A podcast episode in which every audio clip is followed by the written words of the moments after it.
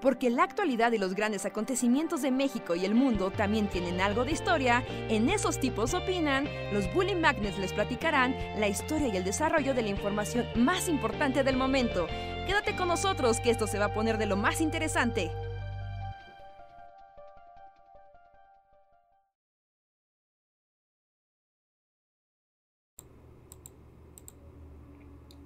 Hey, ¿qué tal? Hola amigos, buenas noches, bienvenidos a Esos tipos opinan en su edición 257. Sí, bienvenidos. No, no, sí es 57, sí es 57. Bienvenidos a su stream de risas, alegría, bajoneo y depresión, todo en un mismo lugar. Pasen, pasen, pasen. Tenemos la mesa llena de, de bocadillos deprimentes y alegres.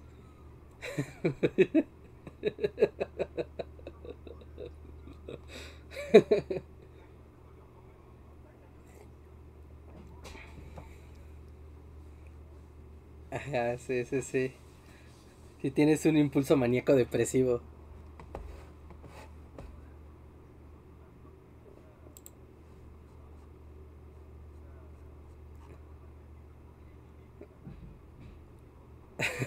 Hace rato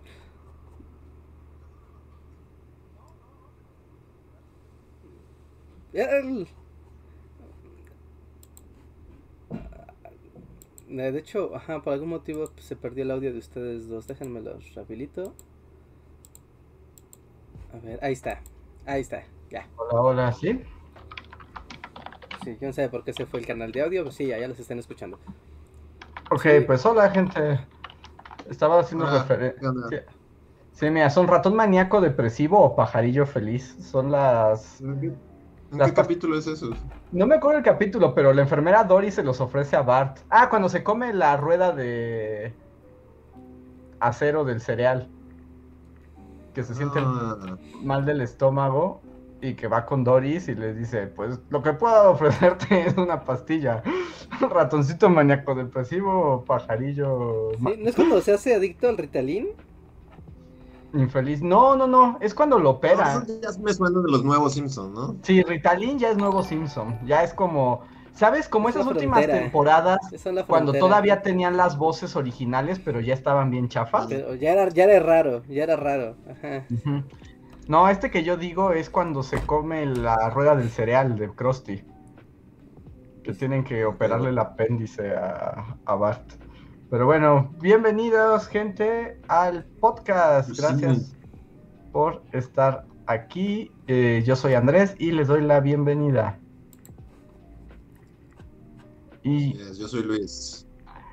Muchas gracias a todos por estar aquí y porque vamos a tener como de costumbre pláticas random. Entonces recuerden que una manera de apoyar al podcast y además como marcar el ritmo de la conversación es a través de los superchats, pequeños donativos que ustedes ponen, escriben algo y nosotros lo platicamos, lo comentamos, respondemos a sus preguntas, a sus dudas o lo que tengan. Muchas gracias eh, para los que nos apoyan de esta manera. Otra manera de apoyar el podcast es uniéndose al sistema de membresías que además tienen algunas recompensas. Por ejemplo, si son miembros del canal de Bully Podcast, cuando acabe este podcast no se vayan porque tenemos un post cotorreo solo para platicar con los miembros del canal. Así que anímense. Y también otra de las recompensas es un agradecimiento personalizado a las personas que más nos han apoyado este mes con la categoría de Bully Fan Forever, que en esta ocasión son Antri04, Julio Rodríguez, Omar Hernández, Tony MH y Daniel Gaitán. Si alguno de ustedes está en el chat, recuerden que también como por ser miembros Bully Fan Forever, tienen derecho a un super chat gratuito. Entonces solamente arróbenos a Bully Podcast y díganos aquí mi super chat de miembro y lo leemos sin duda. Muchísimas gracias a todos por su apoyo en este mundo del internet. Y ahí termina el anuncio. Sí, yo quiero preguntar aquí a ustedes dos. eh, quiero proponer una, una microsección como la de los saludos y como esta. Ajá. ¿no? Quiero inaugurar la sección de leer algunos comentarios del editado, los que nos ponen del, episodio pasado, porque luego dejan los comentarios muy chidos, pero pues se quedan como solo allá. Ah, como del podcast anterior. Ajá, sí, sí, sí, como algunas cosas que comentaron y que se quedaron en el live, bueno, en el, en el editado. ¿Qué les parece? Sí, está bien. No me agrada. ¿No?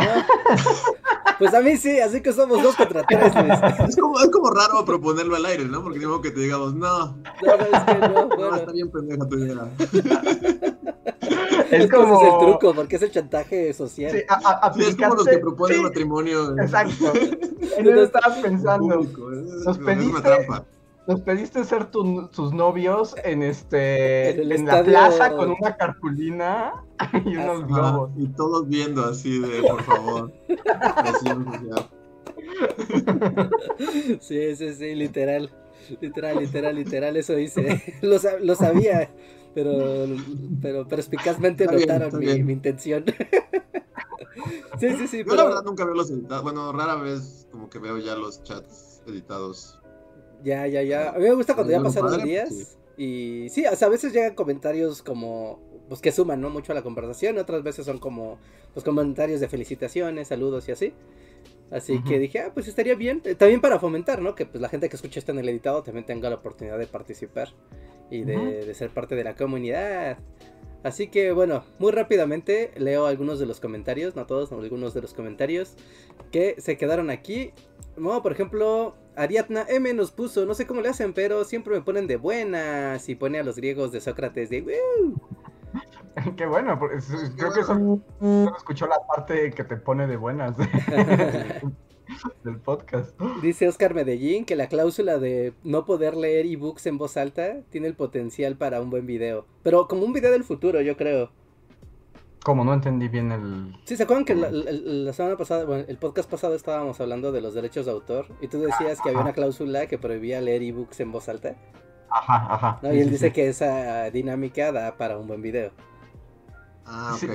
Ah, como... Es que también, por ejemplo, el problema de, de, de tus, de tus secciones que luego yo ya olvidé de que así como... Sí, ahí- de hecho. ¿Qué hablaron hace dos días? ya, memoria de pez. ¡Wow! Sí, no, yo no recordaba qué pasó hace ah, cinco minutos. ¿Sí? Pero sí, ¿A, a ustedes si les hago De hecho, justo el podcast pasado, pues, no, o sea, no, no, me vi, no me vi, ¿no? Entonces, no estaba aquí en mi casa, estaba con unos amigos. Y así, o sea, pasó literal que así ya acabó el podcast, salí y me preguntaron, ¿pero de qué hablan o qué? ¿Quiénes son estas así de, personas? Madres, ¿de qué hablamos? No, no, no sé. Y todos juzgaron tu vida profesional en el internet. Así de, "Ay, me va a tocar responder a mí, ¿qué voy a qué, qué dije? Sí, de ese efecto a veces, sí, de ese efecto a veces, eso, eso es cierto. Como algo de George Michael. George Michael y los derechos de autor. Sí, sí, sí. A ver, otro más. Toño Inclán nos puso. Me encanta cuando veo los editados. Dicen que ya va a terminar el podcast, pero, pero apenas van como a la mitad. Ah, eso es cierto. Eso es cierto, eso es cierto, eso es una Yo constante. comparto ese sentimiento de que siempre que dice, bueno, ya estamos por terminar, es como faltan 45 minutos. Pero es que ahí hay como sabe. una trampa temporal, ¿no? Porque yo, literalmente, cuando decimos ya, ya va a acabar el podcast, yo siento que ya se acaba y que es rapidísimo, pero cuando miras No, el yo reloj. al- alzo los ojos siempre. O sea, los alzo por dentro. Ajá, ya va a terminar. Cuando ves la barra de. de eh, en el editado, 52 sobre todo. minutos como, Y bueno, ya casi estamos por cerrar. Y tú no confías. Pero está bien, está bien. Eso, eso quiere decir que el tiempo vuela cuando. cuando Sí, sí, sí. Eh, Enrique R nos puso, haciendo a un lado los problemas de copyright, los han llevado a... Haciendo a un lado que los problemas de copyright los han llevado a modificar sus formatos de video, aún así llega a extrañar los sketches con los antiguos personajes como el tan querido Trento. Querida triste. Ah, bueno, pues. O sea, Trentos. Es que Trento tiene otro tipo de problemas. No es como tanto de copyright. Es como. ¿Cuáles son los problemas de Trento? Pues como la onda de YouTube de ser amables y felices. Pero a la gente le encanta Ah. Trento porque es justo el antítesis de eso.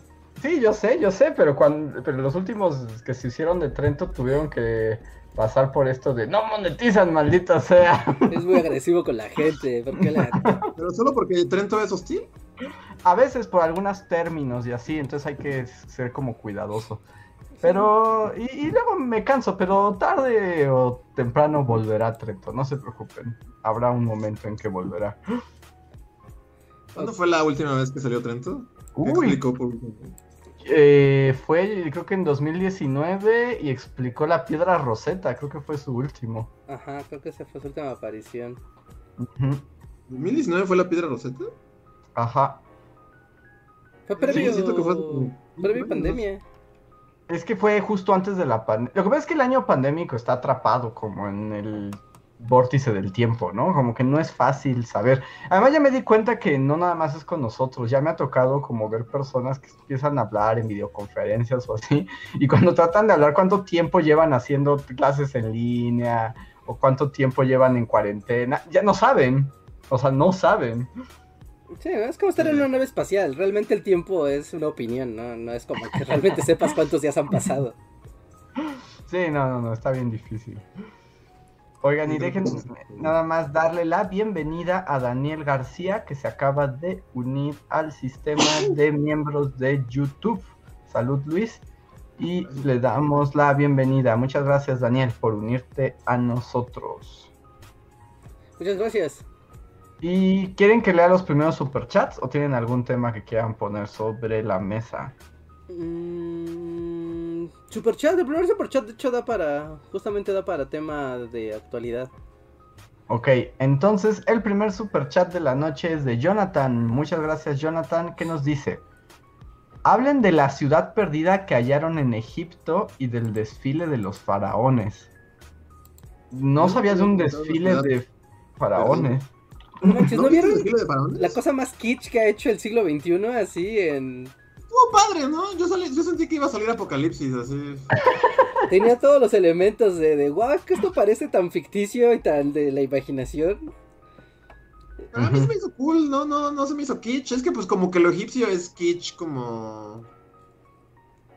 No sé, como, como que la cultura pop lo ha hecho kitsch, ¿no? Sí, pues de hecho yo debo un video al respecto de eso. Ajá. Que bueno, un poco en el de la piedra roseta lo puse y como que esta idea de la egiptomanía y que la culpa también luego después fue un poco de Tutankamón. O sea, Tutankamón y su éxito como en los museos y en la cultura popular del mundo hizo que Galerías El Triunfo decidiera crear su sección egipcia, ¿no? Ajá. Pero yo no vi lo del desfile. ¿Tiene que ver con el descubrimiento de Luxor o no? No, no, no, no, como... Supongo que ya, lo sabían y todavía no lo develaban. Pero no, es que inauguraron el nuevo museo del mundo egipcio. ¿no? Ya como más chido. Y como que e- e- estaba raro el discurso que dio el, el director del museo al respecto. Porque decía que ya, o sea, como que para ellos, pues la cultura egipcia, pues obviamente es como la base de, de toda su civilización, es algo que se respeta y que se quiere, pero que a nivel cultura pop es como más un entretenimiento. Entonces que en el museo donde estaban, ¿no? La, los faraones y todas las exposiciones faraónicas, pues era más como foto de selfie, de aquí tómate fotos con las, con las momias y con los sarcófagos y con todo. Y que ahora lo que iban a hacer era un nuevo museo que al mismo tiempo era un centro de investigación, ¿no? Ya sabes, como un museo moderno. Y que era un museo también como un poco más de lujo y con, con las cosas como dignas de, pues, de los emperadores, ¿no? Entonces, en esta operación para llevar a todos a este nuevo museo, pues se ocurre que el museo estaba a kilómetros de distancia. Así que hicieron una, pues, pues sí, como un desfile, ¿no? Con unos te- como tanques de guerra dorados Ajá. con estaban estaban raros, están padres, pero no sé, busquen imágenes y ustedes opinen. Y hicieron como el- durante la noche hicieron como el desfile, ¿no? Donde iba y, y era así como de ya a continuación algún emperador que no conocemos primero. Y, y iba uno por uno, ¿no? Y, y tenían como coreografías musicales y, salían gente bailando. O sea, pues sí, ah, pues se ve todo. padre, ¿eh? Se ve padre. No, yo no lo consideré kitsch, o sea, está, estuvo padre. Eran como unos carros acá súper brillantes y... Ajá, son como- Todo es dorado. Todo es así. Son como Homers, pero con el motivo de la barca de los muertos, ¿no? Ajá. Y cruzaban Órale. caminos llenos de velas y, y- y había digital, gente así. sí es como su estética, es como todo dorado y todo. Ujú. Sí, y cada uno de estos como coches raros, pues era como para un faraón. Ajá, cada uno estaba y tenía su nombre, ¿no? Y aquí va el emperador tal, y aquí va el emperador tal, y aquí va el emperador tal. Y, y se iba como haciendo la semblanza y al mismo tiempo pues había como pues toda una marcha militar y todo. Estaban padres las imágenes del desfile. Sí parece que podría ocurrir afuera del casino este de Las Vegas, pero se ve padre.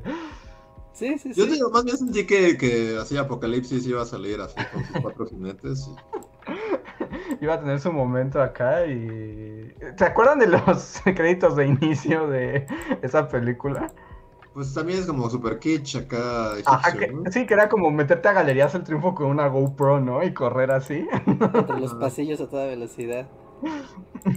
Sí, voy a tratar de meter un poco así rápidamente imágenes, porque obviamente esto seguro sí tiene derechos de autor. Pero para que los vean, ¿no? Ahí está la reina Hatshepsut. Que seguramente no se pronuncia así. Y sí, sí, o sea, y de hecho también el desfile decían, es que este es el último desfile que, que van a tener estos emperadores, porque ya nos vamos a mover de aquí, entonces tiene que ser, ¿no? Digno de la gala de, de los emperadores. Estaba, estaba padre, estaba, estaba bastante cool. Pues estoy viendo las imágenes y sí se ve, sí se ve padre. Yo no me enteré. ¿Cuándo pasó esto? Hace 15 días, creo. Sí. La verdad, yo tampoco no tengo idea, pero siento que acaba de ser. ¿No fue la semana pasada? Fue, yo estoy viendo aquí un video que está fechado el 4 de abril. Ah, sí, mira, eh, eh, la noticia de la BBC es del 3 de abril. No me inventes, nunca me enteré. Así, nada, ya siento que iba abajo de una piedra. Pero es bueno, ¿no? Eso. Sí, para algunas cosas sí, en particular para los contextos nacionales. Sí, o sea, bueno, lo, te pierdes desfiles y así, pero yo igual ahorita regresé así como, bueno, ¿qué ha pasado? Y es como, ay, no, bye. Así como, si no me enteré en su momento, no tengo por qué Sí, saberlo. ahora. estaba Salgado Macedonio. Yo soy el toro, el toro. Y- y- ah, qué asco, no. ¿Qué? ¿Qué? ¿El toro qué? El- No, Ah. Salgado Macedonio, el candidato a ser gobernador por Guerrero. Ah, ok, explícame. Hay un toro, sí, porque yo vi una caricatura de... Ok. No, Es que ese vato le dicen el toro, y ya, ¿no? Pero había un toro en la caricatura. Ajá, y él le dicen el toro y viola gente y viola leyes y, y grita. Y básicamente ese es su chiste. Y hizo una manifestación. De hecho, pues, es- lo hizo ahí en, en el cruce de periférico con Tlalpan, donde están las oficinas del INE. Bueno, hay unas oficinas del, del INE. Y ahí hizo. De hecho, el otro día pasé por ahí y ahí estaban. ¡El toro! ¡El toro! ¡ah! Y es como de. ¡Ay, qué, qué- ay, qué horror! ¿No? Y, Sí, ¿Pero y- hay un toro ahí? Sí, no es que tienen- así le dicen. no, pero sí tienen botargas ¿no? de toro y piñatas de ¿Ah, en toro. y- serio? y sí, sí, sí, o sea, se lo toman muy literal. Y es más, ponen hasta la de esta canción de. ¿Cómo se llama? ¿De qué banda es? ¿Es banda machos? ¿La de ahí viene el toro? O sea, no sé, pero te creo. Sí, o sea, tiene toda la onda así súper. Súper, yo no quiero ver esta parte. Y él quiere ser gobernador, pero ya le dijeron que en él. Y ya es toda una telenovela de lo más asquerosa. Entonces, qué bueno que no la saben. Sí, no, no, no, no suena divertido. No, además, ah, es que si la banana es horrible de por sí, o sea, cuando es banana electoral, es agárrate. Y ahora es banana electoral pandémica con redes sociales. O sea, eso es. No, de no me jodas.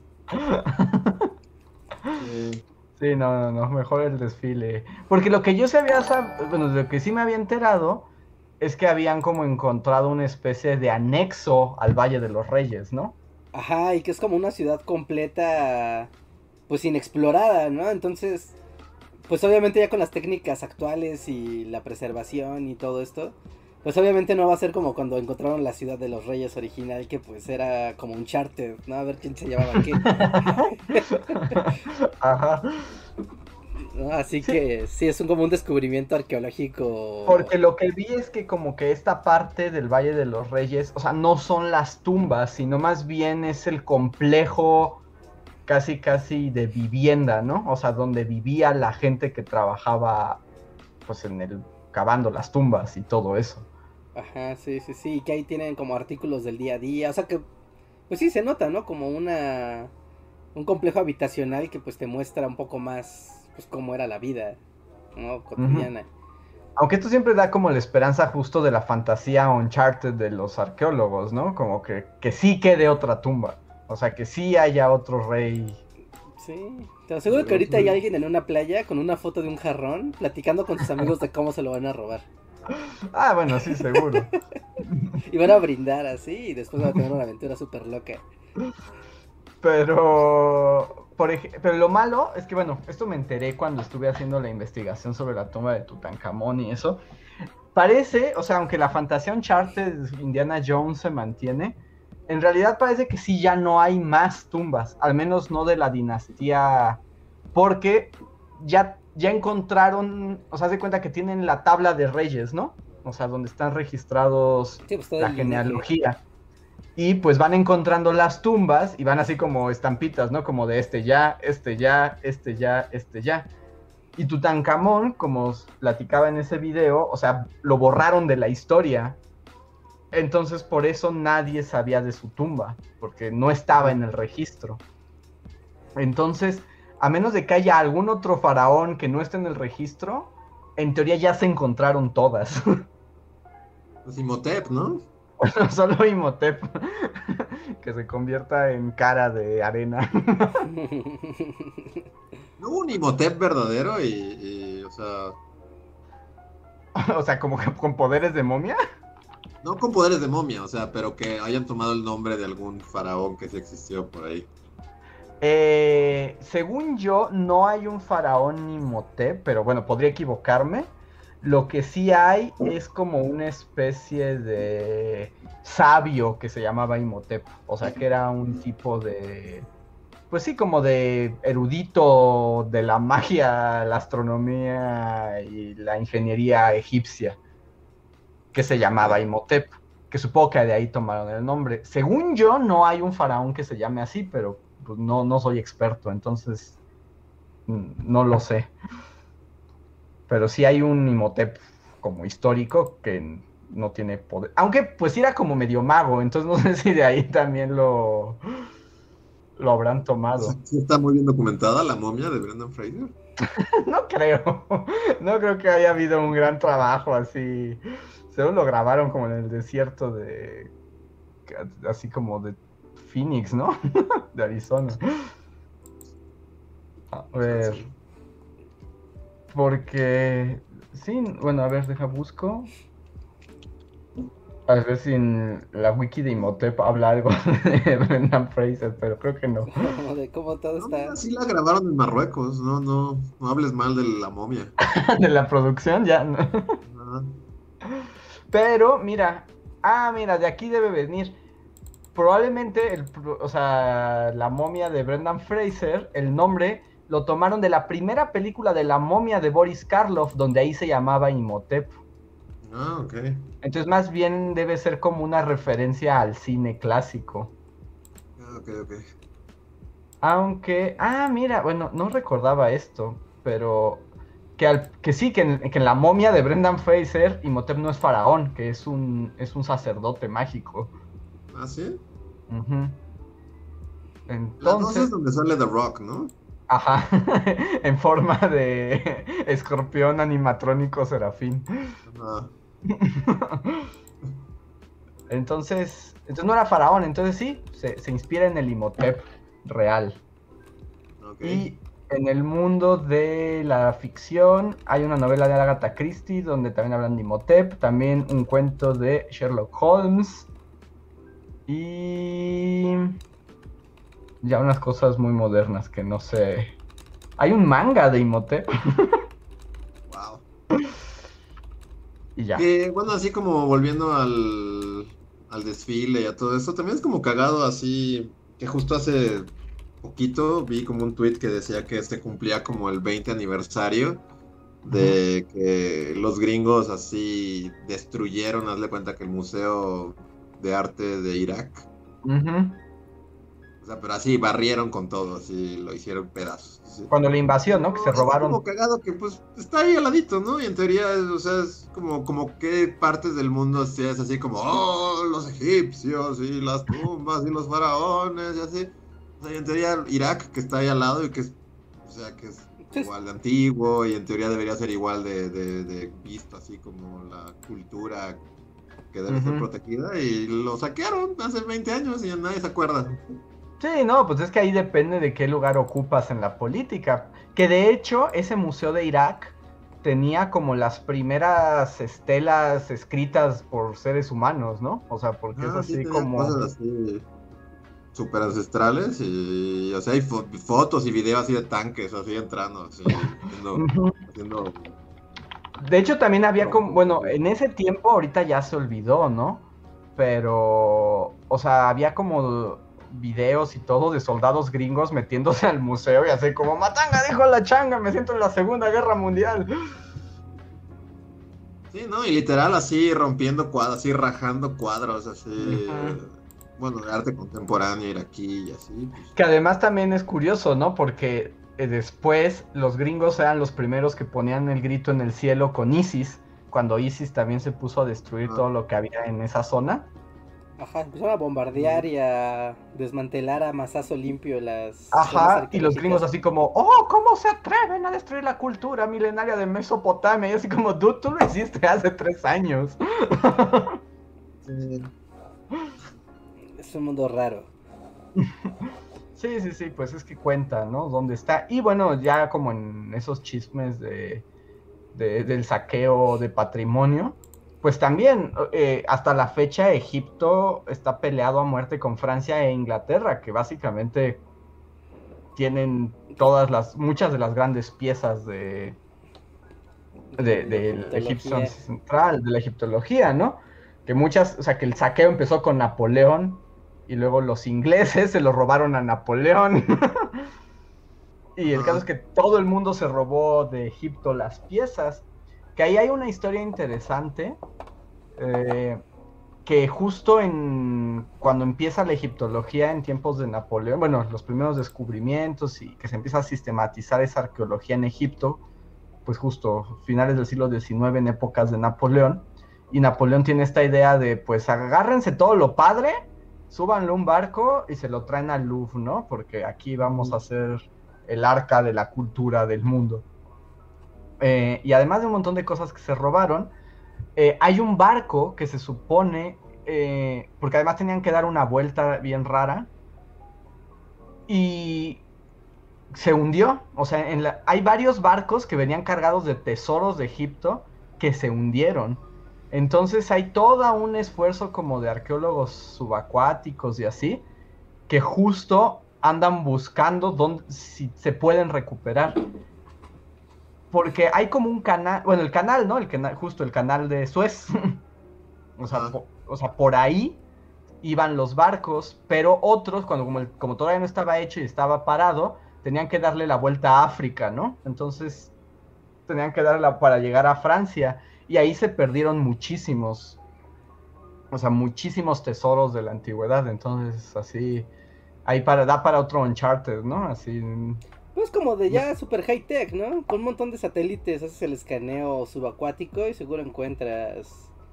pues no tanto, porque ves que el mar es insondable. Sí, no creo que sea tan fácil, ¿no? Tampoco es que somos tan pro. ¿No? Poner dos satélites así, uno del otro. Ah, no, no, que no estamos. De la No. Tierra. No, Reja, recuerda ¿Un que conocemos, recuerda que conocemos, irónicamente conocemos más de nuestra galaxia que del fondo del mar. o sea, es más fácil ir a la luna que al fondo del mar. Sí, el mar sigue siendo un misterio, aún con tus satélites y todo. Es como... Ya, ya, ya. Pero. No, no hay ya una cartografía submarina. O sea, no es que no, no puedes llegar, ¿no? Pero. Ni nadie la ha visto. Pero ya está como escaneada, ¿no? Por sonares y cosas así. Que puedes ver tanto eso como las capas subterráneas de la Tierra, ¿no? Si no, pues. No se sabe. Bueno, no se sabría un montón de cosas como de la geología. Pero nadie lo ha visto. Solo es como de. Sabemos que puede. Creo que la, se sabe ya cuán. Que, cuán honda es la bóveda más honda de, más profunda del mundo. Pero pues nadie puede entrar ahí. Es que eso es lo interesante, ¿no? Que además como que cada paso, bueno, no son pasos, pero cada centímetro que avanzas hacia la profundidad te va sumando atmósferas, ¿no? Ajá, sí, sí, sí, sí, hasta que explotas. Hasta que explota. Solo Explota, este, sí. James Cameron puede ir. Porque había un, un, un, una, pues que es una bóveda, no, bueno, como un agujero gigantesco, que es como el Everest, es más grande que el propio Monte Everest, pero así en una fosa gigantesca, inacabable de mar y mar y mar y mar y mar y mar, donde pues ¿La simplemente hoyote, foto de las Marianas? ¿Eso? tal vez, creo que sí. Pues creo que es como el lugar más profundo, así que al que solo James Cameron ha llegado. Hay una estatua sumergida de James Cameron, así. Seguro sí, seguro James Cameron la puso ahí. Sí, de hecho él la mandó a hacer y en su robotcito así, eh, Ajá. la fue así como, cuando los atlantes pasen por aquí sabrán que James Cameron ha pasado. Qué miedo. Sí, sí, es la de las Marianas, justamente. Sí, es como imagina. Aparte debe ser bien aterrador, ¿no? Eh, Bajar, bajar, bajar y solo ver agua alrededor. Ni, ni ver tierra, ni, ni en las paredes que estés bajando por algún risco, sino agua en la inmensidad. Sí, no, suena una pesadilla, así es. Además imagina las criaturas imposibles que viven allá abajo. Y la oscuridad impenetrable. O sea, sí, como Cthulhu. Y ves que luego cada determinado tiempo justo como que llegan cadáveres de bichos extraños de las profundidades y es así como, Mm. no sabemos qué es esto, nos da mucho miedo, pero vino de allá abajo. Sí, Se ¿no? supone que anuncian catástrofes, ¿no? Porque si salieron es porque se viene así un Ah, sí. Hay, terremoto o algo así. Hay como un calamar gigante que los japoneses ven como el fin del mundo, ¿no? Ajá, que cuando sale, ajá, que cuando encalla, ¿no? Y aparece el cadáver de esta. También en Cancún tienen una, en la península también tienen así, de cuando muere un pescadotote, es que va a venir así una, una catástrofe. Y además hay muchos bichos. Yo me acuerdo haber visto una vez un documental de esos del Discovery Channel, cuando el Discovery Channel todavía hacía documentales. eh, justo que, que sacaron de las profundidades, que era una especie como de cucaracha marina gigante. Ajá, sí. O sea, era un bicho acorazado así, súper prehistórico, que era la cosa más asquerosa del mundo. Y es así como, es la primera vez que vemos uno vivo. Y es así como, no inventes, yo no quiero ir ahí. Pero literal, o sea, a ti te pues es que los camarones, por ejemplo, son las cucarachas del mar, ¿no? Sí, sí, sí. Son deliciosas. Sí, lo son. Que de hecho, bueno, aquí no, no me voy a comprometer a nada, pero estaba viendo y, y que me daba para... así comiendo ceviche. No, no, no, pero más bien un- una historia que me pareció interesante para un video o algo, de la historia de la langosta, o sea, la langosta como alimento. Ah, Pensé que Colin Farrell, así. Es así como el mundo culinario. Pero está interesante porque en realidad, y, y, sí, pa- para mí fue sorprendente, es así como que la langosta no tiene, o sea, como que sea una exquisitez súper cara en, el, en nuestra vida, no tiene ningún sentido. O sea, no tiene ningún sentido, porque durante todo el siglo XIX fue comida para presos y esclavos. Así, era lo más bajo que te podían dar y todos odiaban y despreciaban las langostas porque eran como insectos marinos, o sea, era como, qué asco, qué es esto, dénselo a los esclavos y a los presidiarios. Pero pues seguramente algún rey francés mamalón, No, ¿no? Dijo, güey. está bien padre, ya. Fue en los mundos gringos, de hecho, hasta hubo una rebelión como de presidiarios que dijeron, no rehusamos a comer más cucarachas marinas, las odiamos, porque les daban diario langosta. Ah, bueno, es que están diario, pues así te den lo que más te gusta, ¿no? Pues, Está- No, yo sí podría comer por siempre. A mí, para mí el conflicto con la langosta es como, o sea, de nuevo como Luis Peta va a salir así a la luz. Ajá. Pero es como que hipócritas somos, porque no sé si han visto que todos han compartido el video del Ah, del- conejo. Eso de hoy. Ah, O sea, está bonito, está bonito. Sí, está padre, padre, está o sea, padre, pero, pero Ajá. sí entiendo el Pero disgusto. como, o sea, ciertas cosas es como, no, los conejitos, pobrecitos, y así. y Las langostas literalmente las, las hervimos vivas, así. Ujú. Y después Ay, destruye su coraza para comerla por dentro. Está súper gore. De hecho, Creo que es ahora uno de los animales a los que peor le va, ¿no? Sí, por supuesto. Y justo ahí también estaba viendo, tengo que me empecé a investigar este tema porque es así como, ya sabes, esos momentos como de, podría estar haciendo mis labores y mis trabajos, así como, o investigar de las langostas en la historia. Ajá. Y hab- vi una entrevista con un chef que decía que probablemente también, eh, o sea, que, que la técnica de cocinarlas vivas es posterior. Que cuando Sí, me cocinas. imagino, es lo que iba a preguntar. Ajá, que cuando cocinas una langosta muerta sí no es tan rica. y así como de, ah, o sea que la crueldad animal es lo que le sube. Como cuando es al revés, ¿no? Como cuando matan a una vaca y la vaca se da cuenta que va a morir y entonces ya se pone dura y sabe fea. Eso es lo contrario, ¿no? Aquí tienes que aterrorizar a la langosta para que sepa sabrosa. Sí, y, y por ejemplo, y pensando en el conejito Ralph, nadie piensa en las langostas porque son feas y son crustáceos. Son, criaturas ahí raras. Y en cambio los conejitos pues, son lindos. Sí, sí, yo también, no sé, son de esas cosas que pegan en internet y me hacen cuestionarme de todo. el Ah, video ¿es del el conejito? Sí, sí, el vi- o sea, o sea, estoy de acuerdo con lo que nos enseña el conejito Ralph, ¿no? O sea, estoy de acuerdo con eso. Eh, el corto está muy padre también, o sea, hay que decirlo, o sea, está muy bien hecho. Y sí es como, como que apega muy, ape- te ataca a los sentimientos de una manera muy particular. Ajá. O sea, creo que es muy bueno. Pero la manera en que la gente se da de golpes así de pecho en redes sociales para que veamos cómo, lo conscientes que son, ah, me da como... Sí, pero no es como para el demográfico adolescente de que te dice, o sea, le pones al conejito y sí lo conmueves. Y ya los demás ya son No, más no, viejos no, o y sea, sí cínicos y ya no importan. Sí conmueve y de hecho, o sea, está muy bien el video y la experimentación por animales para, o sea, como para cosas como maquillaje es una cosa terrible. Pero más bien me molesta, pero bueno, a mí me molesta todo ya. Al balcón de los mopeds. No, no tengo autoridad para decir nada. Sí, o sea, para mí, o sea, está bien y, y crea conciencia y así. O sea, solo como que, pues te cuestionas de a qué animales y decimos como, ay, pobrecito, y qué animales es como, venga, ¡Mátalo! vivo, estás bien rico, mantequilla así en tus tripas, y así como... O sea, Sí. que obviamente, pues no, o sea, somos parte de la cadena alimenticia y pues tenemos que comer y... y- Y torturar animales hasta por el sabor. Sí, pues es como, como pescar cangrejos. O sea, los cangrejos terminan todos destrozados, las corazas, para y llegan todavía vivos, así ya destenazados y todo. Es horrible ver Sí. la pesca de O cangrejos. sea, y es natural, ¿no? Porque tenemos que comer y así. y- y- O sea, cuando piensas como en el mundo animal, o sea, uno nunca se pone a pensar el día a día, no sé, de un lobo. Como, o sea, uno ya pues vas y compras en el súper tu pollo así.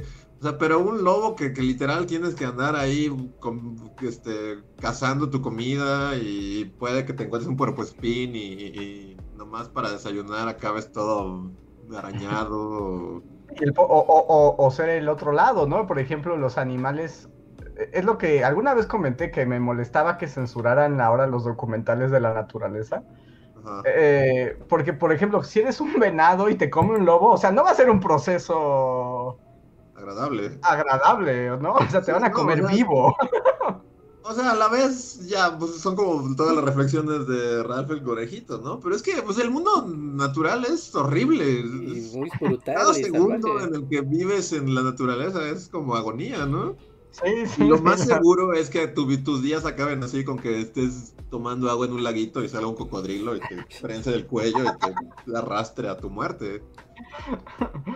Sí, y por eso por- a mí, por- cuando, digo que cuando fui a, en- todavía en tiempos del mundo normal, que fui a la megapantalla del papalote a ver un museo, a un video de la vida de los leones, cada vez que los leones comían era como corte, era así como atacaban a la gacela y así como brincaban, corte A, ya estaban como con los huesos y es así como, oh, la naturaleza, y es así como, no, no, no, o sea, El hubo baño un de proceso, sangre, así, brutal. porque además justo la narrativa era como de, oh, qué bonitos los leones, qué ternura. Yo digo, eh, cortaremos la parte donde son asesinos brutales. Y donde llegan las llenas, así, a, a carroñar y empiezan a asustar a las llenas. Que no pasa nada, ¿no? O sea, o sea, a lo que me refiero es, no por ver al león comer, o sea, es malo, o sea, no hay buenos y malos en el mundo de los... Sí, porque el león no come porque sea malo, come porque tiene que comer. Ah, come porque lo que come son gacelas, ¿no? That's it, no es que come otras cosas, come gacelas. Ah, sí, No o sea, puede los animales... decidir ser moral. sí, no tienen moral, o sea, comen y porque así es el ciclo. Entonces me parece un poco triste, bueno, me parece hasta incorrecto que cuando te quieren educar sobre la vida natural, te la censuren. Sí, es, es raro, porque, o sea, sí siento que eso como que... Como que la gente pierde conciencia de lo salvaje y brutal que es el mundo animal fuera de... Pues que es la naturaleza, ¿no? Hasta cuando ves plantas, como todas empiezan a taparse las unas a las otras y despiadadamente pueden matar a otra, Ujú. ¿no? O sea, Sí. y es como, wow, que esto es muy violento, en cámara lenta, pero muy violento. sí, Sí, tam- no, o sea, es que realmente, o sea, había todo un como Louis C.K. tenía como todo un sketch de lo afortunado que somos los seres humanos de estar fuera de la cadena alimenticia, así de que no damos crédito de lo afortunados que somos de que ya no estamos ahí, o sea, que somos los únicos que no tienen que, Lidiar con eso. Sí, ¿no? estás- que estés saliendo de tu trabajo y de repente digas, mierda, un chita, y que tengas que correr por tu vida. Pero es cierto, o sea, piensa en ser un salmón, o sea, es como... O sea, cada una vez al año, ¿no? Tienes que acá desahogar y corriente subir. así. O sea, y en el camino va a haber osos, así que, que mientras estés saltando vas a tener que evitar osos. Y si te agarra un oso, ya. Un ya oso, un lobo, pescadores, Los otros castores. salmones. Ah, Sí, no, la, sea, carrera. todos los animales, cuando ves documentales, es como todos tienen, o sea, uno como humano, pues sí, ¿no? O sea, está gacho, sí tienes, o sea, es diferente, ¿no? Porque es que encontrar un trabajo y. Cargar el peso de la conciencia humana. Ajá. O sea, es, es igual la agonía en, en- en- en mantenerte, tener ingresos y que te alcance y pagar las cuentas y así. Pero al menos no es así como, puta, tengo que cruzar así toda la sierra para encontrar el lugar donde hay comida y en el camino va a haber lobos y osos que, que van a tratar de matarme. Y seguramente voy a acabar mis días así. De la nada va a salir un tigre y me va a prensar del cuello y me, voy a- me va a comer así. Que por eso fue tan triste la muerte del señor de Valle de Bravo que se lo comió el león, ¿no? Ajá. Sí, fue la excepción a la regla. Él se apareció un león y ¡oh, no, león! Sí, no, y siempre pasa, ¿no? Debe, debe, o sea, debe pasar todo el tiempo, así como... Ujú. También, o sea, como la gente que... Última, creo que esto, últimamente he estado viendo videos así como de encuentros cercanos con osos, así de gente que va así como... Ajá. de excursión así por la montaña y, y no caes en cuenta de que... O sea, si, un oso, si hay un oso a, a tres kilómetros de ti, es- Sí, Ah, La probabilidad Ya. de muerte es te va a alta. joder, ese oso te va a joder. sí, así. como Leonardo DiCaprio te va a agarrar y, y ya. Ajá. O como, ¿nunca vieron esa película con Alec Baldwin y Anthony Hopkins? Ah, claro, claro. Sí, sí, sí, sí. Eh, un ¿cómo se- oso los está persiguiendo y los está cazando por una montaña. Es muy buena Ajá, esa sí, película. es como el oso que los odia, ¿no? Ajá, el oso no terreno, el oso y van a pagar el precio de invadir la tierra del oso. ¿Cómo se llama esa película? No me acuerdo, el oso que odia a Anthony Hopkins. Se O sea, pero llama. sí, uno, uno Al- vive en su burbuja humana sin saber que, que, que, pues sí, o sea, si te toca cruzar un bosque y te toca un oso que te odie como Anthony Hopkins, pues ya mamaste, así, bien cabrón. Al filo del peligro se llama. filo del peligro, ajá. Al filo del oso. Porque además, eh, eh, Anthony Hopkins justo es un millonario que caza osos, ¿no? Ajá, ajá, y toda la película es como, creo que es muy millonario y ni siquiera caza osos, creo que solo quiere como cruzar el bosque, ¿no? Así es como su sueño de millonario, de como estar en contacto con la naturaleza y llegar a un lugar así como, Ajá. y de repente, ¡zas! Un puto oso, así.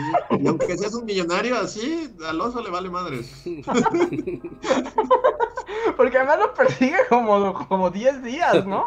Pero creo, creo que esa película está basada como en cosas reales, o sea, no, en un Anthony, no hubo un Anthony Hopkins, millonario verdadero, pero sí ha ver. habido muchos casos como de gente que está así haciendo como caminatas por el bosque, así de un punto a otro, y ni siquiera, o sea, es como un oso que, que, que les agarra saña y los empieza a cazar y no los deja, o sea, sí ha pasado así, no, no. Sí, o sea, como de. Como los, como los leones devora hombres, ¿no? Que tienen otra película que ustedes.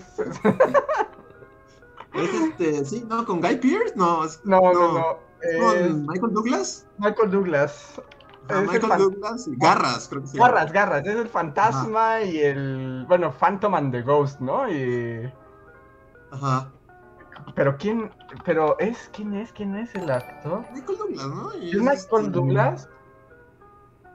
A ver, déjame. Garras. sí, de garras, película. Es. eh, Val Kilmer y Michael Douglas. Ah, es Val Kilmer y, Ma- y- y Michael Douglas, sí. Ajá, que también esa está basada en una historia real de unos leones en África que se acostumbran. O sea, como que justo descubrieron que era más fácil matar humanos Ajá. que irse a matar gacelas y correr peligros y se volvieron devoradores de hombres. Wow. Hubo como todo un rush de los noventas, ¿no? Como de películas de El hombre contra la naturaleza. sí. Ajá, aunque en la película del oso que odia a Anthony Hopkins, Alex Baldwin odia más a Anthony Hopkins, ¿no? Porque me acuerdo que Sí, lo porque quiere matar. como que algo de sus esposos, ¿no? Algo así. Ajá, como que Alex Baldwin tenía un amorío con la esposa de Anthony Hopkins Ajá. y lo quería matar, pero no me acuerdo si Alec Baldwin manda al oso o, o el oso solo está No, ahí. no, es como los humanos con sus problemas de humanos y de repente corte a oso. Y es como, nada importa, hay un puto oso persiguiéndote. Nada importa. Es irrelevante tu pleito humano. tu infidelidad y tu... No tiene nada de sentido contra el oso. Al oso no Sí. le importa tu tarjeta de crédito. Y ya así como para. No sabía que sabía tanto de Al filo del peligro. Al parecer sí, pero este. También sale el de Lost, ¿no? El negrito de Lost. ¿Michael se llamaba? Ajá, Michael, ajá. Y creo que él sí se lo come el oso, ¿no? Sí, que es como el guía o algo así, ¿no? Ah. Como el que sí sabe, pero va a morir porque, pues, no- Ah, es el guía y de repente oso. Oso happens. que es un hombre negro en una película de los 90. O sea, obviamente no iba a llegar muy lejos. ¿Alguien se puede hacer un Photoshop así de- del póster de la película? Para que se llame el oso que odiaba Antonio, el oso que odió Antonio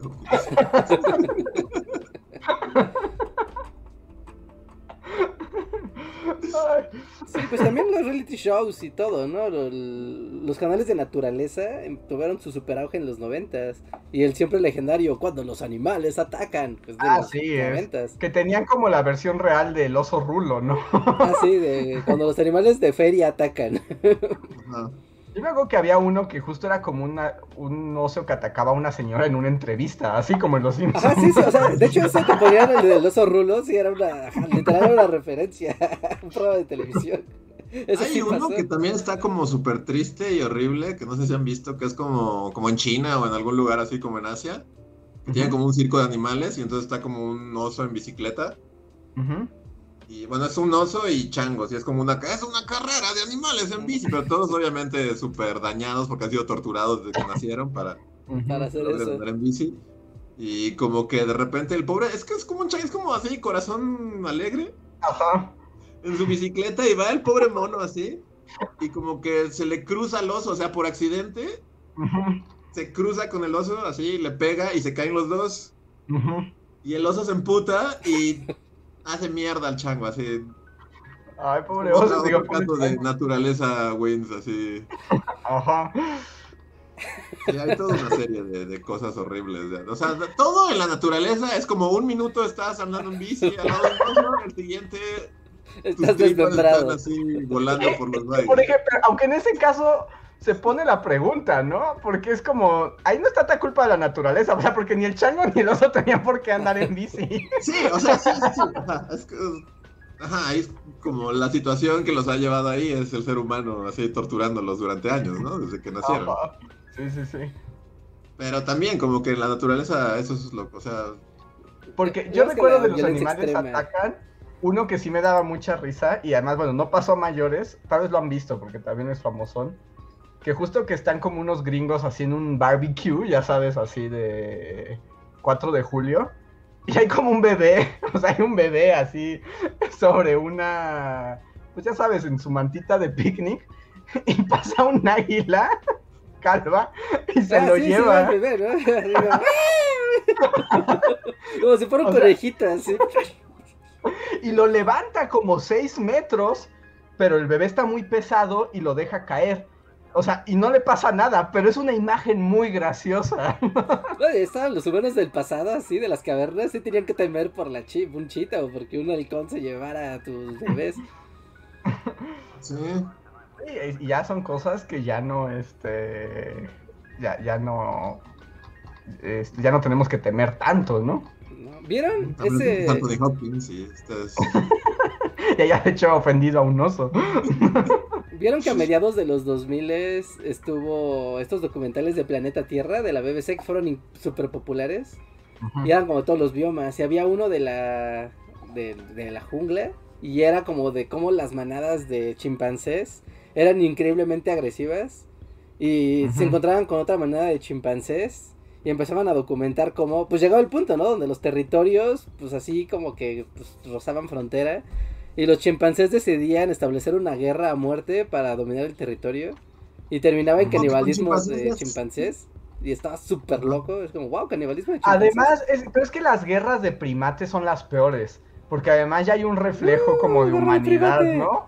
Ajá, y como de lo peor de la humanidad, ¿no? O sea, como que son los peores instintos humanos, así como, o sea, de cierta manera los, como que otros animales son es como más instintivos, así, pero como los changos sí tienen como ahí ciertas cosas humanas, ¿no? Así Como intención, es que ya tienen Ah. intención de cosas. intención Y, ajá.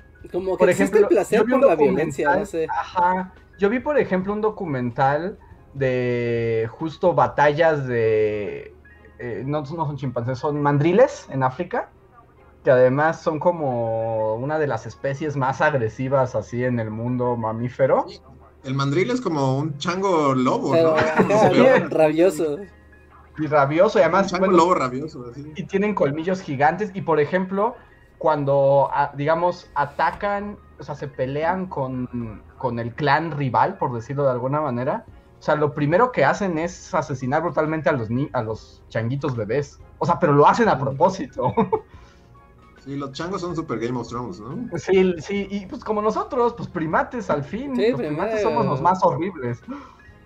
Sí. Sí, sí, sí.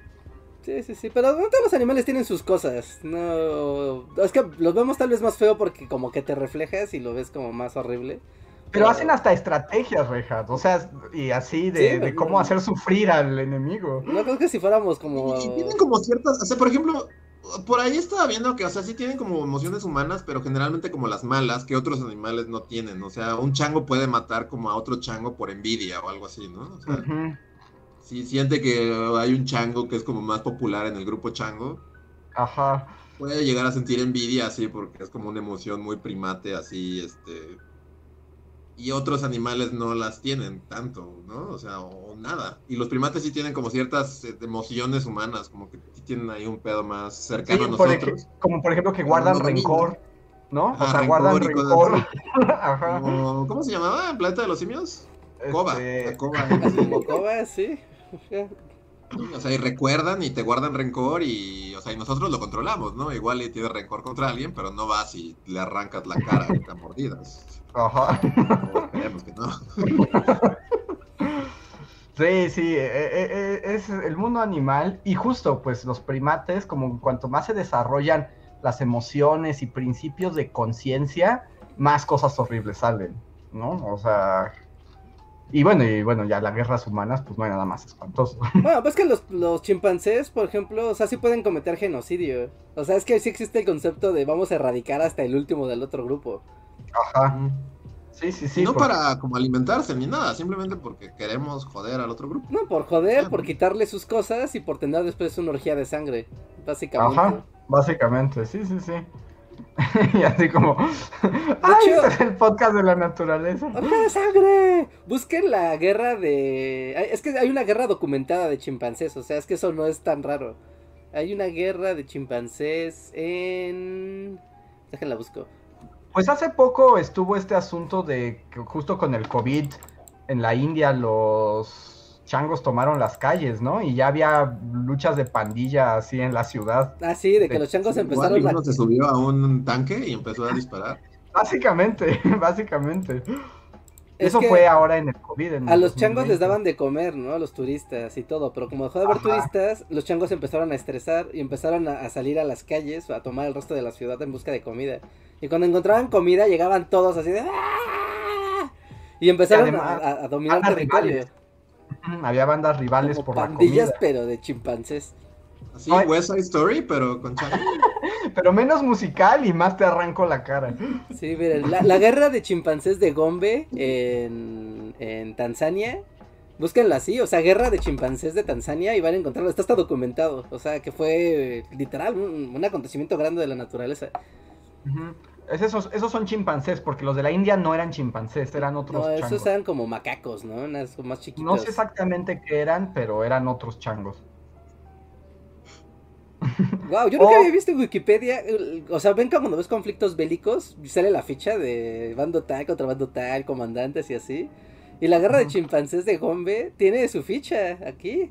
Los comandantes eran el chango, el, chimpancé Hawk y Charlie contra Figan. Wow. No, wow, sí, sí, sí. Y duró tres años la guerra. Exacto, o sea, solo los primates, bueno, es una guerra que dura tres años. O sea, si unos, o sea, no sé, si unos leones se pelean, pues se pelean, uno se mata o no, y ya, se acaba ahí, ¿no? Sí. No hacen una guerra de tres años, chimpancé. Ajá, como que el concepto de la guerra, eh, bueno, al menos podemos decir que, cuando te pregunten, como algo que solo hagan los humanos, alguien dice guerras como de, no, espera, los chimpancés también han hecho guerra, la guerra de tres años de Los chimpancés son humanos, ¿no? O sea, si un extraterrestre llegara, diría, son, son de la familia por ejemplo, otros animales que también sé que tienen ese comportamiento horrible son los delfines.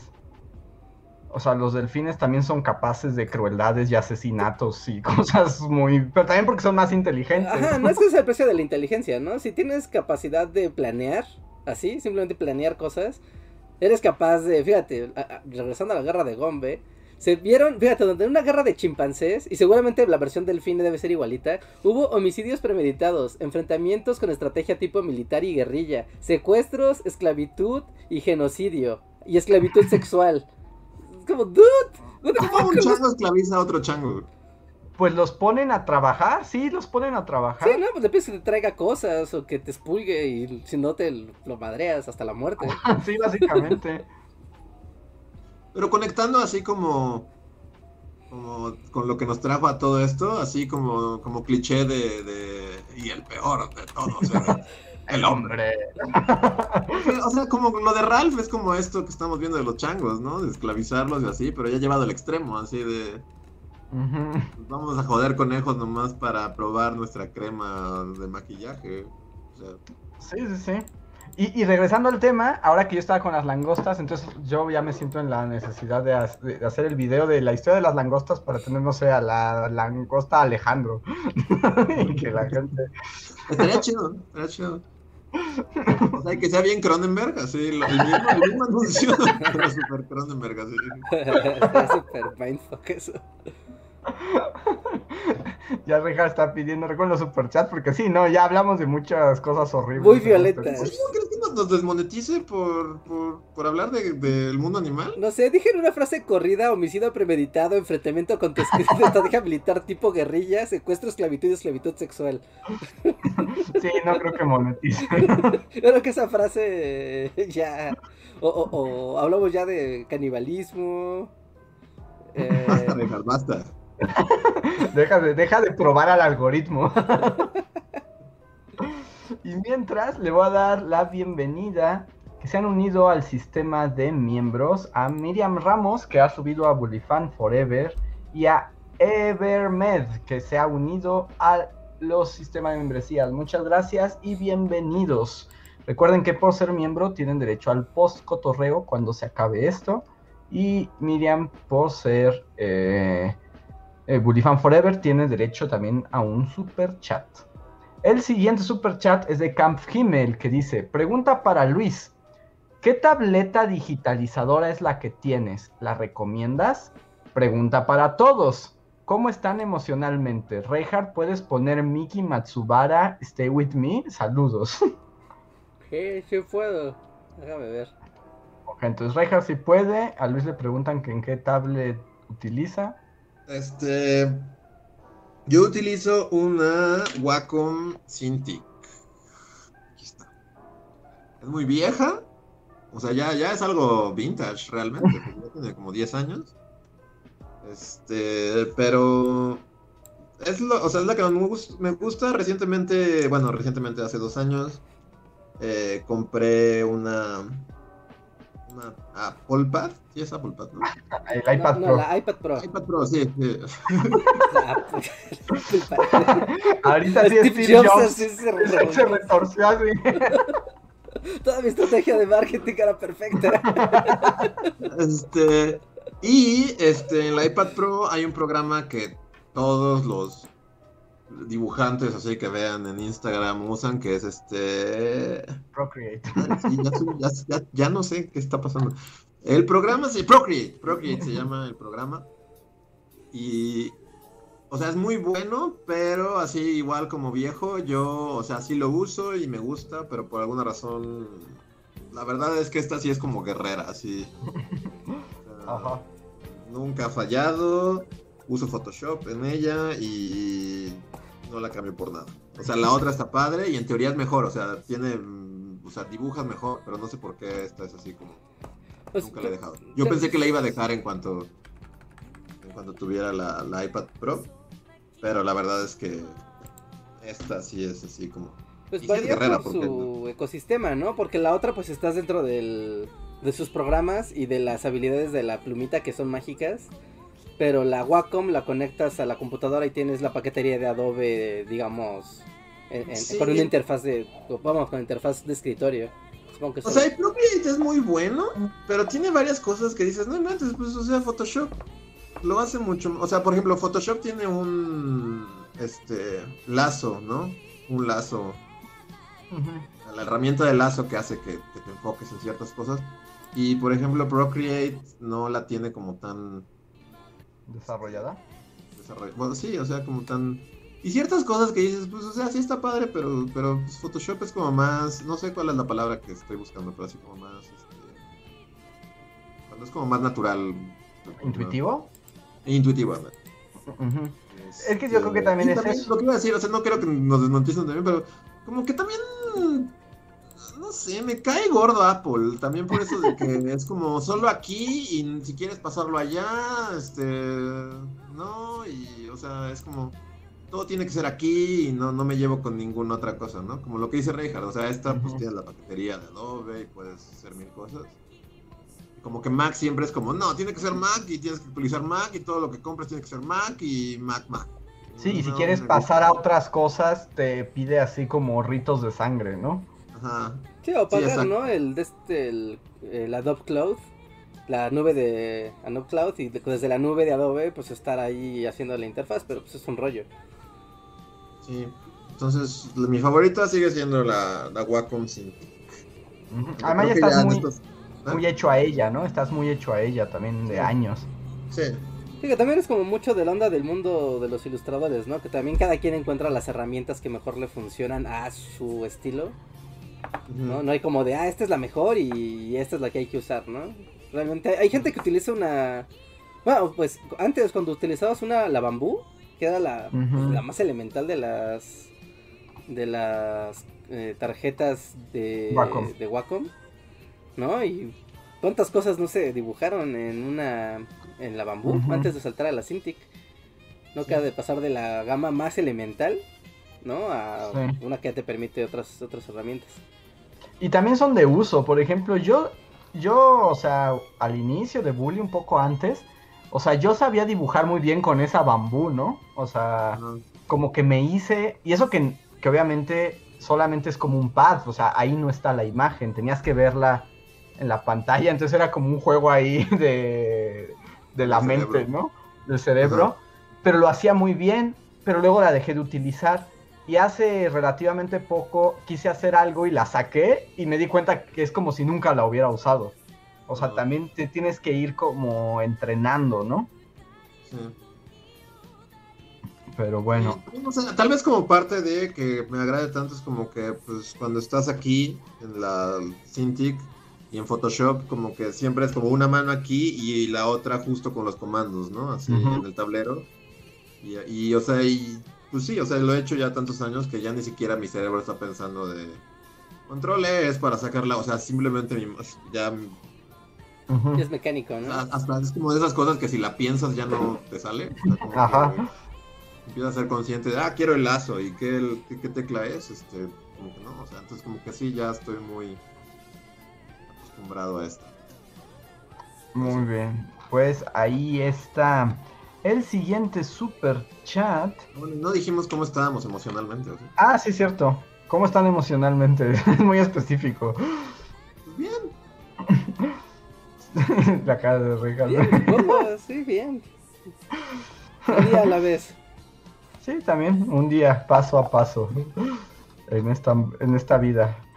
Eh, el siguiente super chat es de Maestro Bichoso, que nos dice un saludo. ¿Cuánto tiempo estuve hospitalizado por COVID? Es la tercera vez que me pasa. Pues, qué mal, Maestro Bichoso, pues cuídate, ¿no? ¿Se puede tener COVID tres veces? Es una es sorpresa. parece sí. O sea, sí te puede dar muchas veces, pero que te hospitalicen cada una, pues sí está gacho. Sí, pues cuídate mucho, maestro bichoso. Esperemos que, que ya sea tres y ya no más. Qué bueno que ya estás aquí y recuperado. El siguiente super chat es de Enrique García. Muchas gracias, Enrique, que dice: En Baja California, hasta los 60 las langostas eran despreciadas por los ca- pescadores. Llegaron los gringos de California a comprarlas en masa y subieron mucho el precio. Les digo, eran cucarachas marinas. No valían nada. Ajá, y pero no valían nada. O sea, de hecho estaba viendo en estas, este, creo que me puse a investigar, hasta vi así como los precios de los alimentos en, este, en 1800 algo. Y no inventes, te la regalaban la langosta. O sea, era nada. Y se daba en, como por ejemplo, los hostales y, sí, como en la- lugares de comer. Como lo más barato, es así como ya para no morirte de hambre, pues cómete una langosta.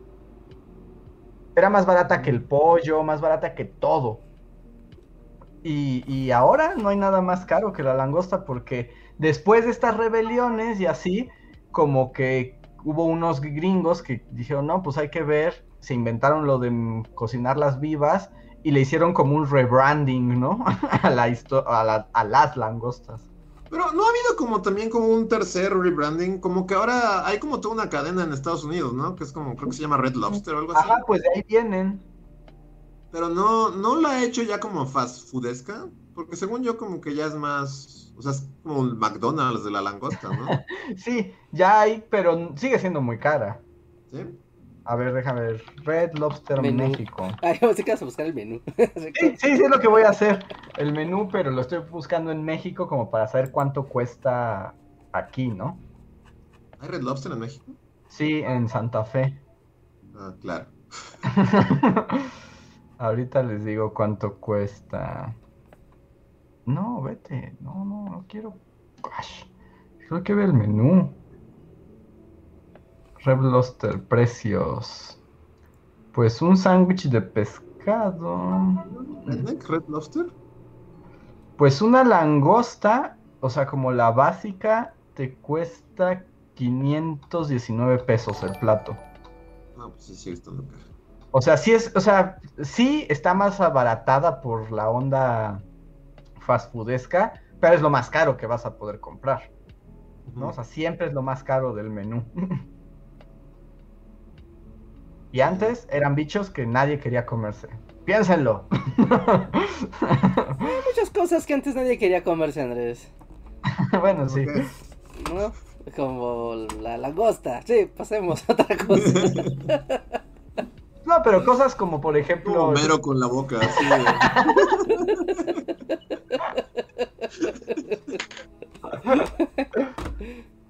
Por ejemplo, Pero- el. ¿Cómo se llama?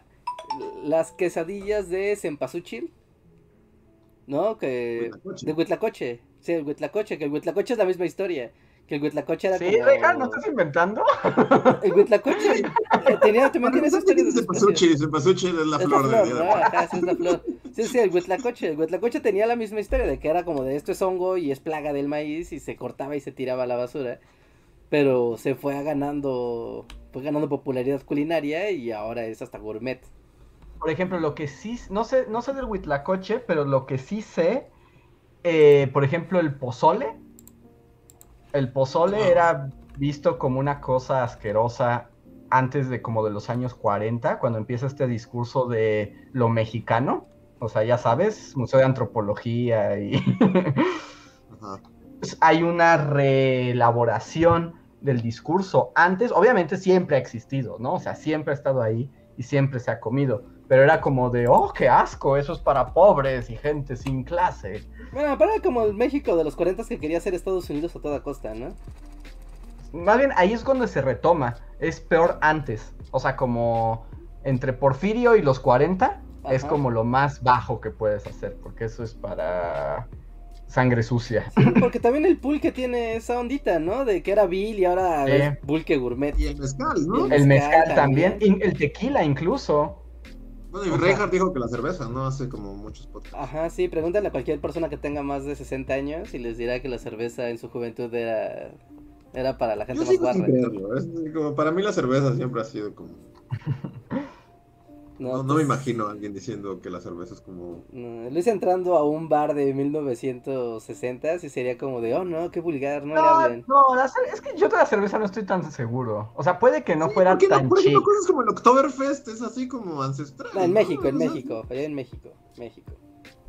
Ah, sí, pues estamos hablando Lo que sí es cierto, por ejemplo, es que pues si estás acá, mundo 50, 60, pues vas y a tomar cubas, ¿no? No tomas tequila, porque eso es como para pobres. no, invoco, aquí a, a la tropa viejuna que nos dé la, la tropa viejuna. no, creo que vayan a responder si les llamo así, ¿verdad? Si, si, les llamas la tropa viejuna, no creo que te quieran contar sus historias. Bueno, la gente que ya esté vacunada, por favor. nos, nos puede dar las anécdotas de eso. Pero tiene que ser muy, muy viejuna, Reinhardt, ¿no? Mira, aquí está, Rola Verde Azul dice, mi abuelo sí decía eso, decía que la cerveza era para albañiles. Sí, la, sí, sí era, yo he escuchado muchas veces esa historia de la, no, no tomabas cerveza, te veías sin estilo y te veías como, como mal.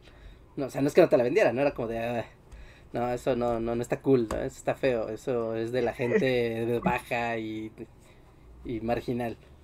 Y, el pulque todavía lo fue más tiempo. Ahorita porque ya es como de hippie que viene, así gringo hippie que viene a la experiencia ayahuasca, ¿no? Pero también antes el pulque era lo peor. Sí, sí, sí. Aquí para la tropa del editado, ahí está toda la semana para irle a preguntar a sus abuelos y demás. ¿Qué pasa como con platillos regionales que, por ejemplo, o sea, estoy pensando como en el fish and chips? Ajá. O sea, que, que pues también es como era, era como de pobres, así, los ingleses pobres, ¿no? Así, sí, que comida más cotidiana de, que puedes encontrar. Y ahora como que justo estos restaurantes en los que justo te lo dan en periódico, así como para que sientas que eres un dinero acá, el papá de Billy Elliot. Pero que justo pues, se servía en varios lugares, ¿no? O sea... Porque al papá de Billy Elliot se lo daban en periódico mugroso porque no había otro papel. Pero en el restaurante de la condesa te lo dan en periódico nomás por para que lo subas así a tu Instagram de fútbol. Sí, eso, es la misma historia que las langostas. Es como, miren, esto no debería de ser caro, pero ahora lo es y todos son felices. Sí, sí, sí. Y, y, seguramente si le investigamos debe haber mucho más. Sí. Muchísimo más, pero bueno, muchas Yo gracias. Creo que todos los platillos como regionales de cada país como que empezaron así, ¿no? Y ya como que al momento en que se vuelven como el platillo, así como la arepa de... ¿Qué es Colombia? Eh, pues es como Colombia, Venezuela... Ah, pero supongo que, o sea, como que antes de que sea como el platillo con el que reconocen al país, pues ya es así como... Lo que comes en el mercado ahí de pobre. Y ya después, tu bandera se vuelve así el... Una arepa. La arepa y pues ya. Las alitas de pollo eran desperdicio y ahora son carísimas. Sí, hay restaurantes de alitas de pollo y sí, las alitas de pollo eran como de pues ya era lo que nadie quería del pollo. Oigan, me salté un super chat. Bueno, no es un super chat, pero es de Black Knight, que, no, que dice, ay, no pagué mi suscripción, pero no importa, Black Knight, has estado aquí desde tiempos inmemoriales. Y tu super chat dice, últimamente me siento muy deprimido porque el mundo y el país me parecen cada vez más horribles. ¿Me pueden desanimar más? Va a ir a... ¡Claro que podemos! Ah, yo sí puedo. Se va a ir a peor, no te preocupes. Yo pensaba eso cuando era joven y decía, tal vez no va a estar más feo. Y mira, ahora tengo con más edad y está más feo. Sí, es cierto, las cosas tienden a empeorar, así que alégrate de que no es tan malo. Ajá. O sea, si tienes, si eres resiliente en la actualidad, te dará soporte para el futuro, porque no vale la pena tener esperanza en algunas cosas. Me voy a dudar. Bueno, bueno, ahí- sí hay que decir que se cumplió el deseo de Black Knight. Esa es el- la membresía mejor pagada. Cada centavo. O sea, también pues ya, o sea, aunque digan así, siempre nos dicen, no, como no están tan grandes, así, o sea, pero sí ya como que, o sea, tú y tus conocidos de tu edad y así como que conoces, o sea, como que o tiendes a ver gente que es así como que le pega la edad o lo que decía Reinhardt del otro podcast, de que al parecer a los 30 ya todo acabó. Mucha gente lo piensa así, así como... Pero, o sea, como que mi filosofía como para no bajonearme tanto con eso es que siempre eres más joven de lo que vas a ser, ¿no? Entonces, aunque te sientas viejo, piensa que en cinco años, tu yo de cinco años va a decir, estaba bien idiota por pensar que estaba viejo hace cinco años, y así sucesivamente hasta que mueras. Entonces, alégrate de que no eres tan viejo como lo serás en cinco años. O mañana. O mañana, Sí, o hace Entonces, rato cuando preguntaste. Sí, pero también en este cambio de la reflexión de las cosas cambian y puedes des- de- como percibirlas como qué feo o qué malo. Así de, yo recuerdo al joven Reinhardt de 14 años, 13 años, cuando vio a las Torres Gemelas caer, ¿no? Y, y era como de, el mundo, el mundo, el final de la civilización ha llegado. Y, y ahora ya se va a cerrar la guerra, ya finalmente se le va a dar cierre a, a este conflicto. Y es como de, wow, acabó una guerra que duró 20 años. ¿No? Y acabó entre comillas. y ¿no? acabó- ¿a poco sí? ¿A poco sí? O sea, y- y ¿a poco sí? Bueno, o sea, formalmente, ¿no? Es como de ya vamos a retirar tropas, ya sabes, bla, bla, bla. No, pero es como Ya, de... ¿a poco? Y el mundo no acabó, y el... O sea, pero el mundo no se acabó, y no pasó todo lo malo, y como que tal vez de repente... O sea, tal vez se vuelve malo de una manera diferente a lo que creías que iba a ser, ¿no? Como que prever el mal no es tan fácil, como que es como de, ah, ok, no es tan malo. Hay otras cosas malas que no me imaginaba, pero no es tan malo como yo pensaba. Wow, ya hasta yo me deprimí. Yo ni estaba deprimido hoy. Ahí está, cada centavo se hizo valer. Eso sí, eso sí. No, no diremos que, que no se cumplió este. Sí, la cliente Este lo que pida. A ver. eh, el siguiente es el. Eh, el chat de miembro del canal de Miriam Ramos. Que nos pone tres puntos, dice. Uno, el 12 de mayo sale el baile de los 41 en Netflix.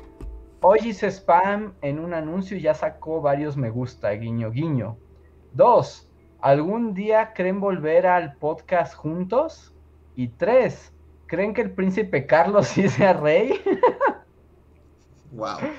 Y demasiados temas. sí, ¿cómo aumentar los ingresos monetarios?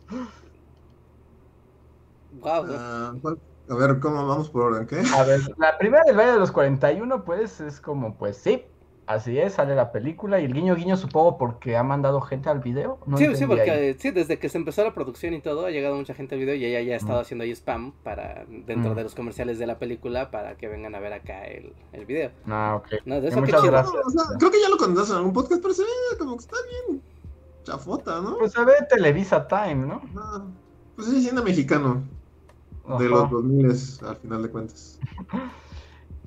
El número dos es si queremos hacer el podcast juntos alguna otra vez. Pues esperemos que en algún momento, ¿no? O sea, no sé si ya nos va a pasar como la educación en línea y hemos descubierto, descubierto perdón, que es más fácil virtual, Ajá. implica menos trabajo. Yo recuerdo, recuerdo paréntesis, una vez que llovió súper loco en Ciudad de México y yo me puse de, güey, hay que hacer el podcast así a Ajá. distancia y la, la. Y me dijeron que era un loco y que eso nunca iba a prosperar.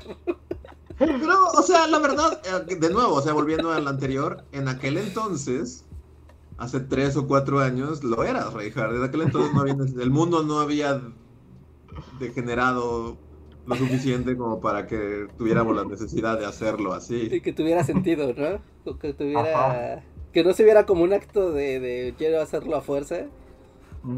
Aún, mira, esto es lo más práctico.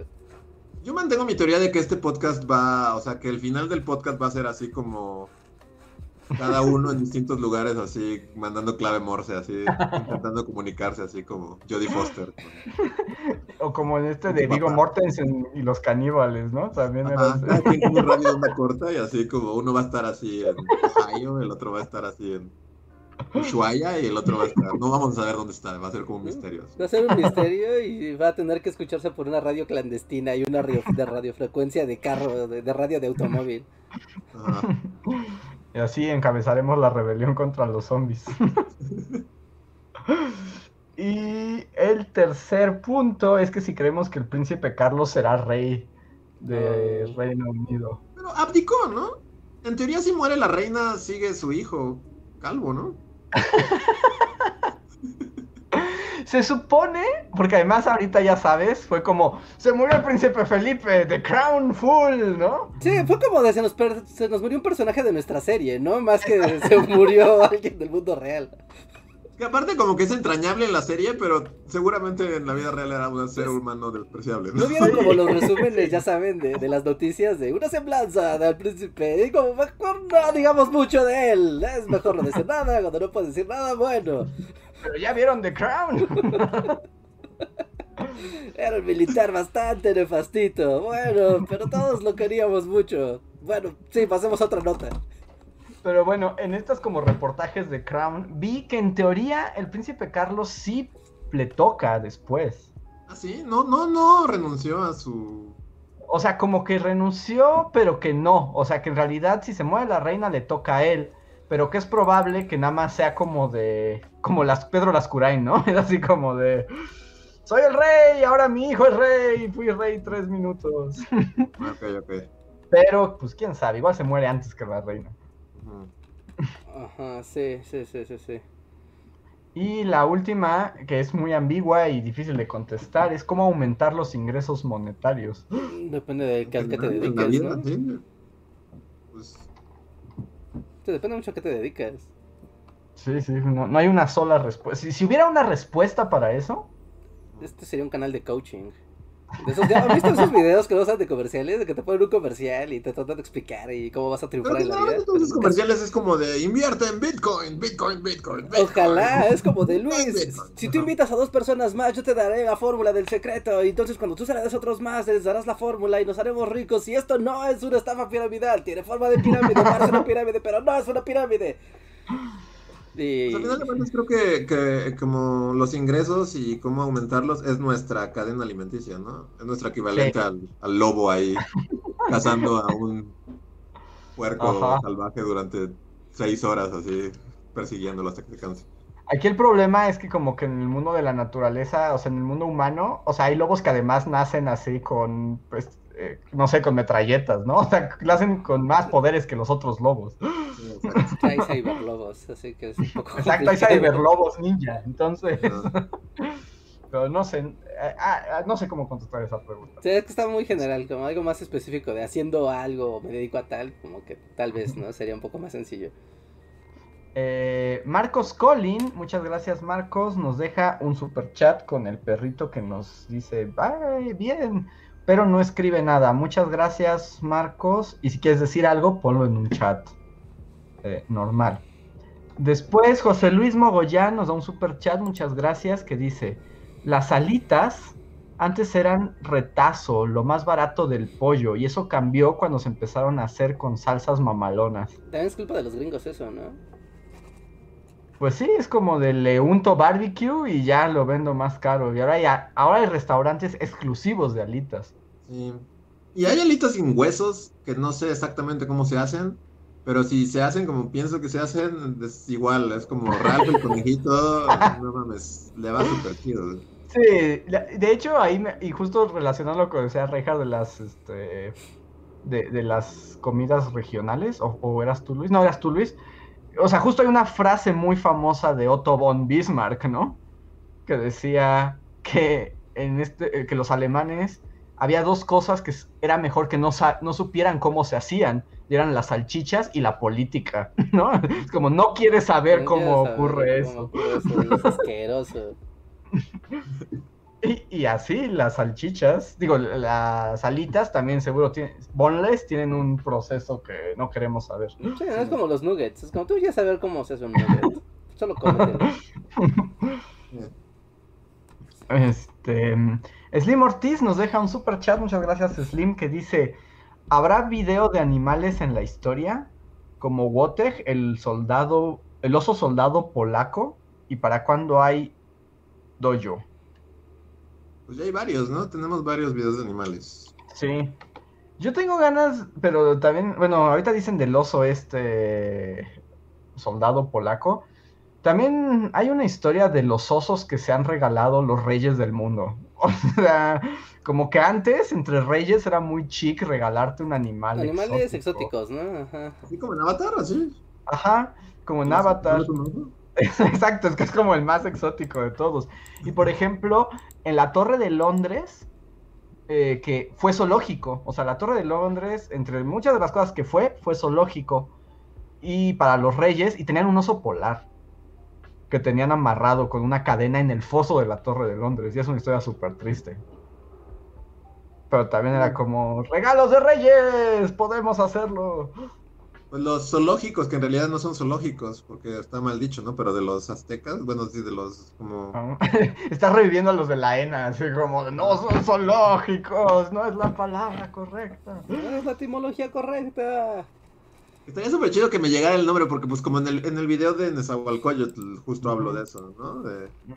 Pero no, se me olvidó. Pero sí, pues, Los Solocutli. ¿Campili? Cam- ¿Campili? No, no, lo- no voy a intentar, no. Mis puntos cenas se perdieron, así. sí, sí, ya, te los, te los retiraron. No. A ver, tengo un, eh, un nuevo super chat de Rocío C también, y aquí es, Creo que la pregunta, la palabra que buscas es Totocali. Debe ser algo Cali, sí. Sí, es Totocali. ¿Totocali? No, pero no es Totocali. En el video lo digo y es algo así como... No sé. Vean el video y ahí lo digo. Ni yo de hace un año lo recuerdo. y que aquí es la parte, Malcali, Malcali. ¡Gana points! ¡Va!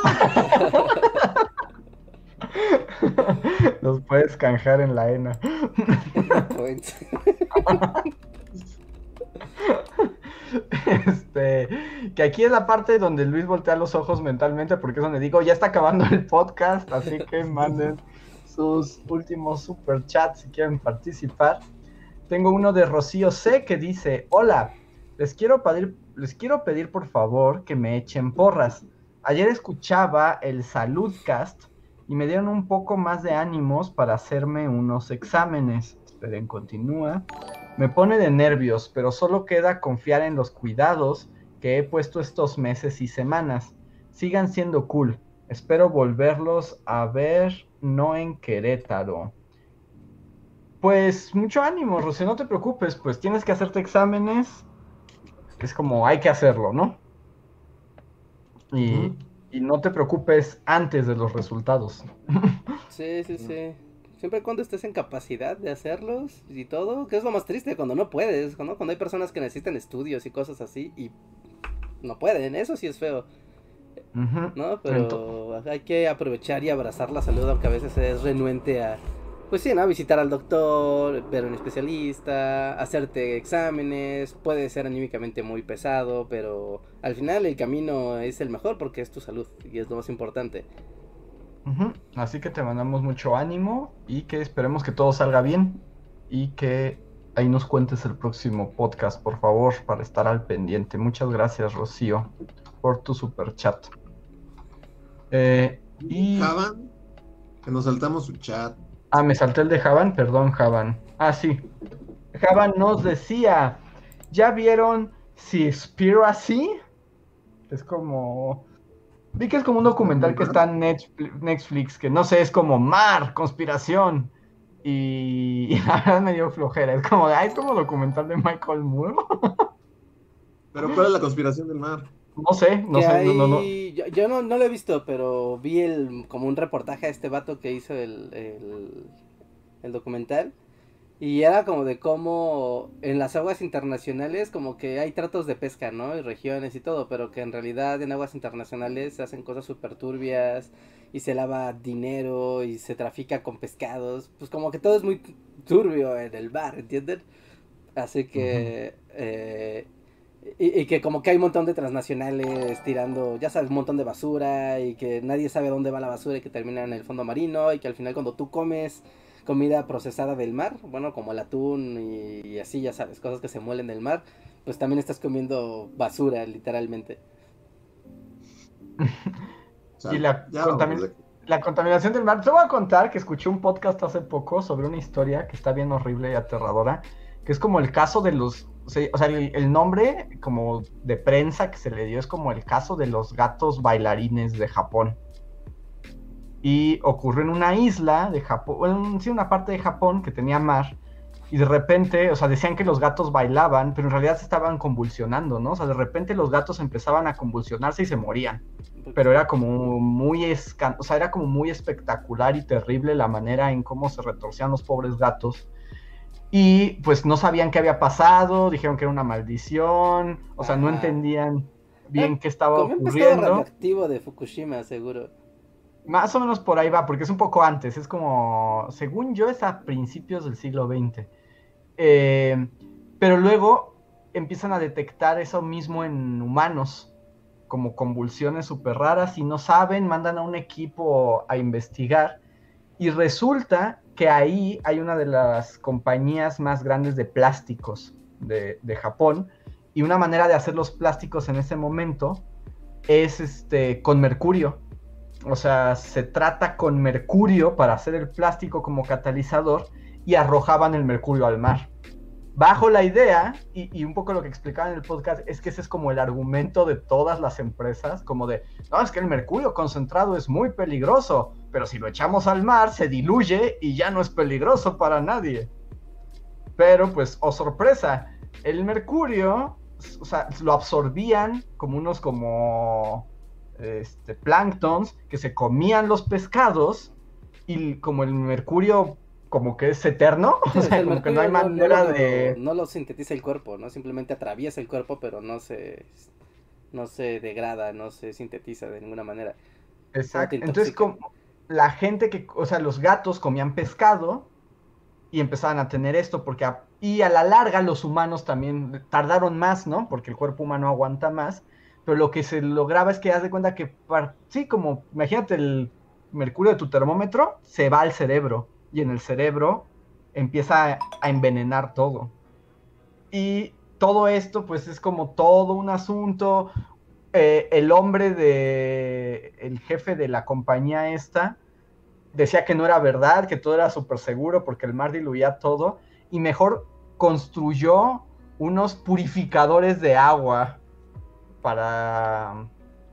Y hay como un gran momento de Japón donde este vato, según toma agua llena de mercurio del mar, ¿no? O sea, así, se mete al mar, saca un vaso, lo mete a su máquina y se lo toma él, el presidente de la compañía como para que vean que es seguro, pero en realidad luego descubrieron que dentro había como un garrafón. O sea, ni siquiera tomó el agua que había dicho para la campaña publicitaria. Y bueno, fue todo un este un escándalo. Digamos que lo bueno que sale de esta historia es que a partir de ahí se empezó a regular en el mundo eh, los catalizadores del plástico, etcétera. La empresa esta pues casi quiebra, perdió todo, pero luego se fue recuperando en un giro del capitalismo, se convirtió en una empresa de energías limpias. Y como que ahora es la principal empresa de Japón que diseña procesos industriales ecológicos y limpios. Tiene sentido bajo la lógica japonesa. Tiene mucho sentido que te se redime y, y surja como el fénix así de "Ya estamos avergon- avergonzados, estamos muy avergonzados. Bueno, ahora tenemos paneles solares. Somos los mejores porque estamos avergonzados. Que por ejemplo, así como en, en mi break así noticioso de la semana, ahorita que mencionaron Fukushima, así como que tuve un momento en que fue como, tal vez tenga que ponerme al tanto de lo que está pasando en el mundo. Y así, en cuanto abrí Twitter fue como, Este gobierno de Japón anuncia que va a tirar al mar un montón de desechos de aguas de, que trataron en Fukushima. Y fue como, bueno, ya. Pero condecoraron a un gato, ¿no viste? No. Condecoraron a un gato que salvó a unos seres humanos de no sé qué y hasta le hicieron su uniforme y le dieron todo un... firmó un sello. No en Fukushima, pero fue en otro lado. ¿En Japón? Si busquen al gato Momo. Creo que sí era Momo. Sí. A ver, esa fue la noticia. Y entonces, y también vi lo de. mm, Este. Lo de los desechos de Fukushima. Entonces dice, esos japos, o sea, tienen gatitos y. Coco. No, el gatito se llama Coco, creo. Sí, porque en Fukushima van a empezar, o sea, ya anunciaron que de aquí a cinco años van a empezar la, la tiradera de, de agua, porque pues ya no tienen espacio donde almacenar más agua radiactiva y pues eso se genera diario porque esa es la que enfría el reactor, para que no explote todo y no se haga un agujero de lava en la Tierra. Ya vámonos. ¿Va? Sí, ya nada más eh, me preguntaban en la eh, en el en el chat que cómo pueden saber más de esta cuestión de en Japón. La encuentran como la enfermedad de Minamata.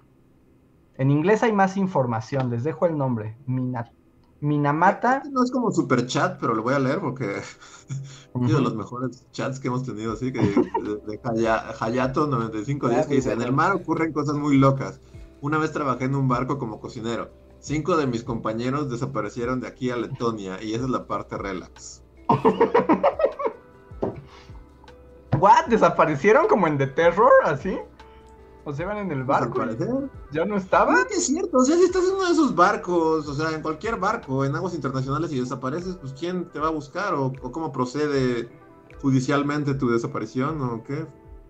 Pues supongo que hay organismos internacionales, ¿no? O sea, porque si no, pues todo el mundo podría irse a desaparecer gente al mar.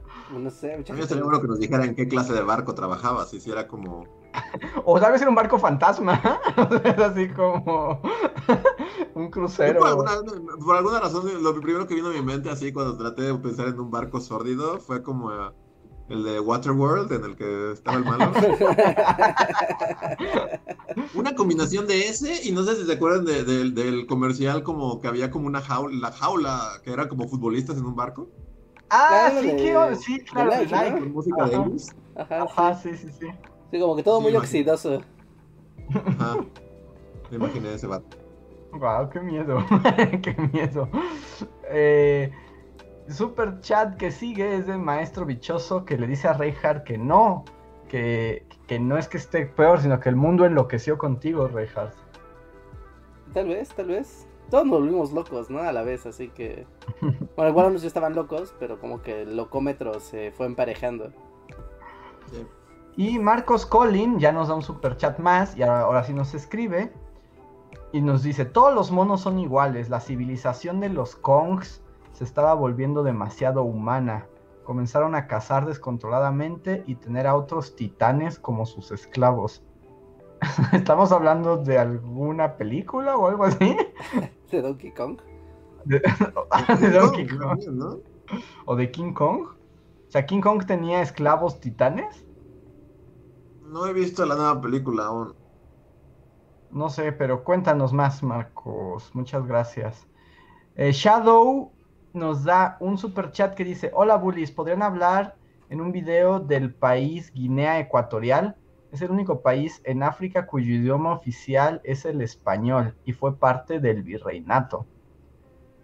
Eh, eh, probablemente, como los lugares virreinato Allende el Mar, así en Asia, es interesante. Sí, ¿no? Como el virreinato asiático tiene su ondita como bien, como de, como que es familiar y al mismo tiempo es, es exótico. Así que sí, sí está chido. Wow, dice Hayato95 que sí desaparecieron como en The Terror. Wow. qué, qué, qué- qué particular. ¿Y qué hace la tripulación? O sea, como que sigue con, sus, con el viaje así de bueno, pues. Porque en The Terror además era como cuatro. 1800 algo.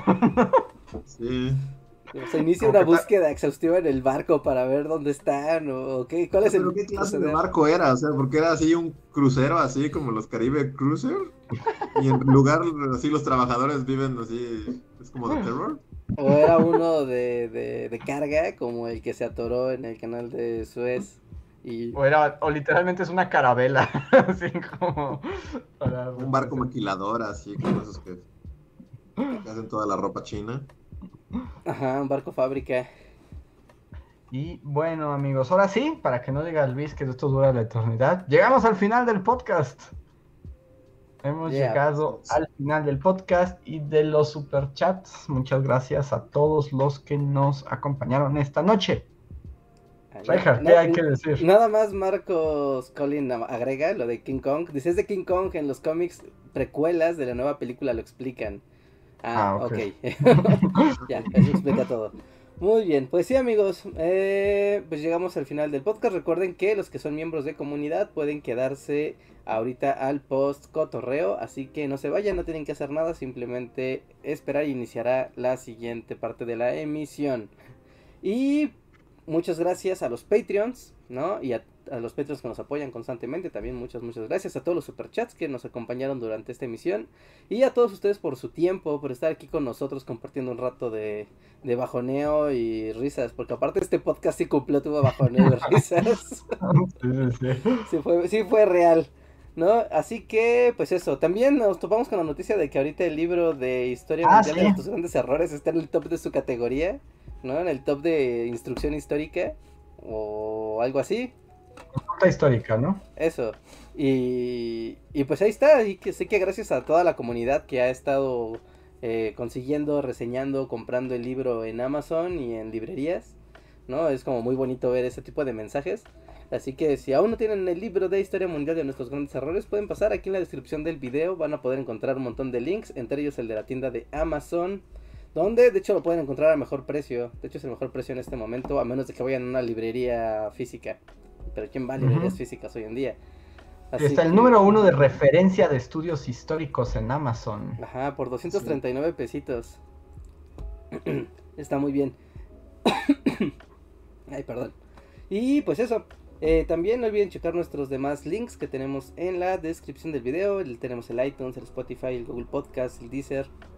Ah, nuestras cuentas del show y también de los otros tres. Para que nos sigan por allí. Y finalmente no olviden que tenemos el video de estreno de la semana de Historia de México sobre la separación de Aguascalientes de Zacatecas en una historia bastante curiosa y extraña.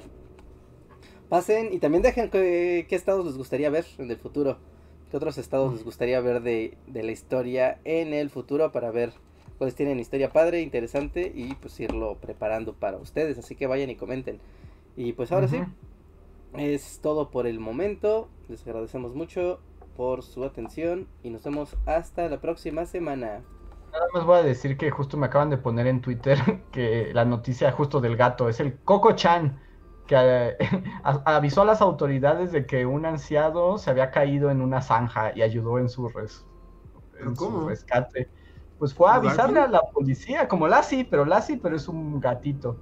Pero le hicieron toda una ceremonia donde hasta le pusieron trajecito y todo. Busquen a Coco Chan. Wow. Muchos Y el gato- merecen condecoraciones. Aunque se ve que el gato, o sea, como que es así como de ya dejen de vestirme de cositas y lo andan no, cargando. como para el, ga- el gato no entiende que lo que les, que lo, no creo que No. que le pongan chingaderas No. encima, ¿no? No, no, está muy, pero busquen Coco Chan salvó a un, a un anciano que se cayó en un hoyo. No, más bien, no vuelva a rescatar a ningún anciano. Y el gato no se ve nada feliz. No, Nada. no, no. Sí, pues eso le pasa por ser buena, buen gato. Sí, tiene cara de es la última vez que recojo un anciano.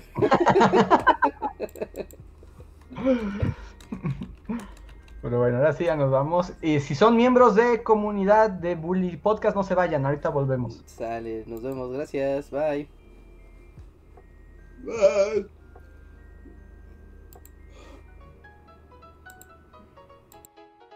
Síguenos en Facebook, Twitter y YouTube con el usuario Bully Magnets. También suscríbete a nuestro podcast en iTunes y en la app de Mixler para tener lo más nuevo de nuestros contenidos siempre a la mano. Deja tus comentarios, suscríbete, compártenos con tus amigos y recuerda, Bully Magnets, donde la historia en verdad es divertida.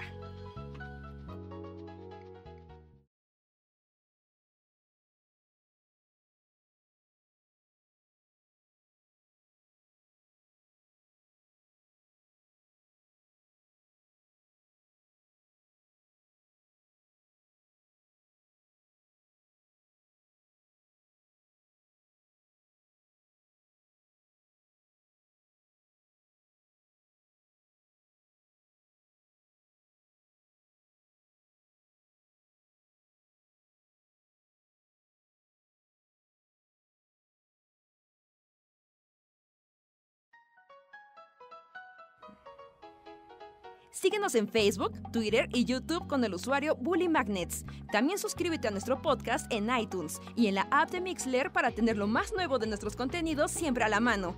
Deja tus comentarios, suscríbete, compártenos con tus amigos y recuerda, Bully Magnets, donde la historia en verdad es divertida.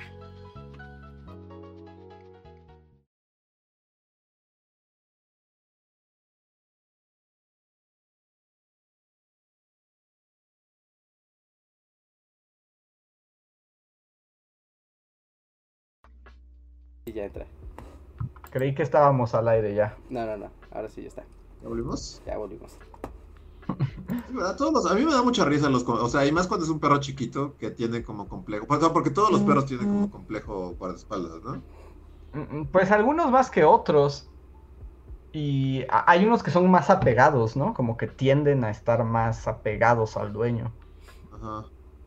Pero es cagado cuando es un perro chiquito y, y todavía actúa así como, espera, espera, toma, toma, tengo que vigilar. Y así, "¿Cómo tú? No, mames". Soy un perro, estoy haciendo mi trabajo de perro. Ajá. Sí, a- así sea, pero bueno, es, es, es chido, ¿no? Porque al mismo tiempo pues ya no te tienes que preocupar por ellos de que se te pierdan o algo, porque sabes que siempre están ahí.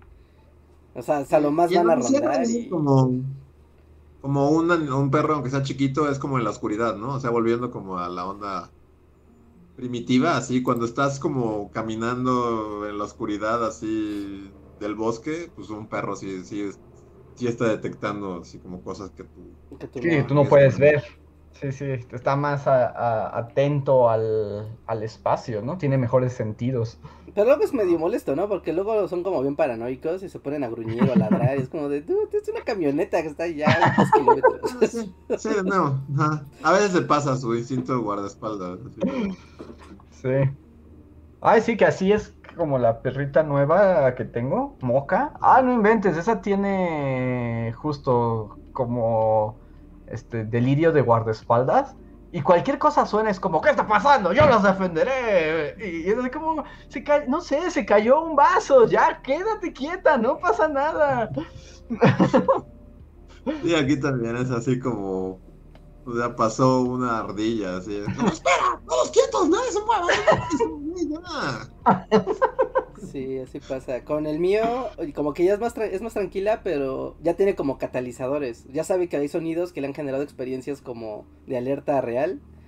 Entonces, por ejemplo, si escucha una de estas como escaleras de aluminio, como las que usan los del gas o así, si escucha el solo sonido mínimo de una escalera, se pone así de, "Ya, yo, yo, yo los protegeré, ¿dónde está la escalera? La destruiré ahora mismo. Es como, tranquilo, tranquila, tranquila. Luego tienen cosas raras, por ejemplo, Muffin, que pues, ustedes ya la conocen, que es como la cosa más así dócil, pasguata del universo. Este, donde se pone así loquísima, es el sonido que hacen las patinetas. el, o sea, el- raspar de las llantas con el concreto. Sí, o sea, por ejemplo, cuando va paseando, va súper tranquila, ella ni voltea a ver a nadie, ven lo suyo. Pero si pasa una patineta, es como de, lo mataré, ¿quién es? ¿Por qué? Y yo así como, Muffin, ¿qué pasó? Que, o sea, tú tienes un trauma con... ¿Quién te hizo Eh, Los daño? papás de Muffin fueron arrollados así por una patineta. Sí, ¿cuándo, llegó- cuándo Tony Hawk te hizo daño? Exacto, es como, ¿por qué odias a Tony Hawk? Tony Hawk mató a sus padres. Así, Es un 360. como los papás de y- Batman, hay todo un montaje así. de Las perlas de la mamá de Ah, las Muffin. perlas de la mamá de Muffin. Y Muffin, ¡no! Y un güey en patineta. Y solo vio a Tony Hawk y se echó a correr. Tony Hawk solo lo vio irse a la, a la distancia. Saltando una rampa. así. un salto mortal. Sí. Sí. porque además no sabemos por qué es ese sonido el único sonido en este mundo que la altera. Pero sí puede ser un sonido que un perro puede imaginar que es como algo acá raro, ¿no? Porque es como. Ajá. que igual y sí suena así, no sé, como un gruñido. Sí, no sé. Y pero, ah, por ejemplo, si Moca escucha patinetas, allá no le causan conflicto. No, Sí, no, yo creo que sí. Tony Hawk mató a llegó papás. y mató a sus padres y ahora jura venganza. Sí, todos los perros tienen como sus sonidos que no tiene sentido, ¿no? Ujú. ¿No? O, o algún ah, vendedor, ¿no? Del que pase alguno de, ya sabes, el de los tamales o el jabón, no sé, hay mil vendedores. Pero hay algunos específicos que los perros los tienen así, los detectan a kilómetros. Así de, sí, y a lo lejos viene el del pan, o sea, sé que viene el del pan, ¿vale? se está acercando. El perro está así súper tenso. ¡Ese maldito panadero! Igual. ¿no? Y de fondo está ahí el paradero con el pan y el perro, ¡ah, lo mataré! Sí, sí, sí. Que ahí, por ejemplo, debo decir que, o sea, Moca como que hay que presentarle a las personas nuevas, ¿no? Porque sí es como un poco más territorial. Pero, por alguna razón, a Reinhardt lo amó en el primer segundo. ¿No sé? Así, automáticamente. Todavía cuando, o sea, que Y salió de su casa cuando el perro salió. Y ¿cómo es Reinhardt? ¡El del podcast! Sí, porque, porque fue como de, yo dije, bueno, iba a venir Reinhardt, nunca ha visto a Moca, Moca se pone como, o sea, se pone como defensiva, ¿no? Nada más le, le digo, ok, entonces como que tengo que decirle a Reinhardt como y presentarle a Moca para que Moca lo conozca y deje de ladrar y no se le vaya encima, etcétera. Y no, así entró Reinhardt, la primera vez fue como de, wow, Reinhardt de los Willy Magnets. ¡Ah, sí! ¡Sóbame la cabeza! Sí, somos amigos, ¿verdad? Es como, sí, Moca, somos amigos. No sé quién eres. ¡Wow! Sí, sí, así pasa. Sí, así pasa a veces con los animales, ¿no? Luego también hay, hay animales a los que les caes mal, no importa lo que hagas. Sí. Cuando ni incluso el sí, chantaje de darles de comer funciona, es que ya estás muy mal. Si no aceptan tu comida, sí, ya tienes un problema con ese perro. Sí, totalmente. Y yo también como en experiencias perro, así de Dusty en el campo. Pues es que también, o sea, eh, un factor en los pueblos es que sí, pues cada calle hay como 25 perros echados, ¿no? En la banqueta, así callejeros. Entonces ayer, bueno, sí, ayer, ayer bajé a la tiendita así con Dusty y este, y había un chingo de perros negros y como que lo vieron así de lejos y es como, ese perro no es de aquí, un perro chilanguito le vamos a romper su madre. Es champucito, ¿eh? ¿Con qué haces el dichoso champucito? No, pues lo que les digo de que, o sea, ya, ya se había revolcado en un montón de porquería para quitarse el olor al champucito, pero seguro, seguro eso dijeron, ah, es el champucito. Sí, sí, claro. Pasó el otro día, ya se quiso disfrazar, pero es el del champucito ese.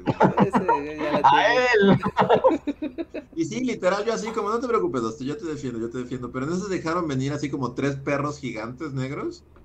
Y Dosti tiene esto que, que en cuanto un perro, aunque venga a jug- a jugar el perro, o sea, si un perro viene rápido, inmediatamente se paniquea y como que se trata de ir y chilla un montón, así como de... Así como que, de, no mames, no mames, ahí viene un perro.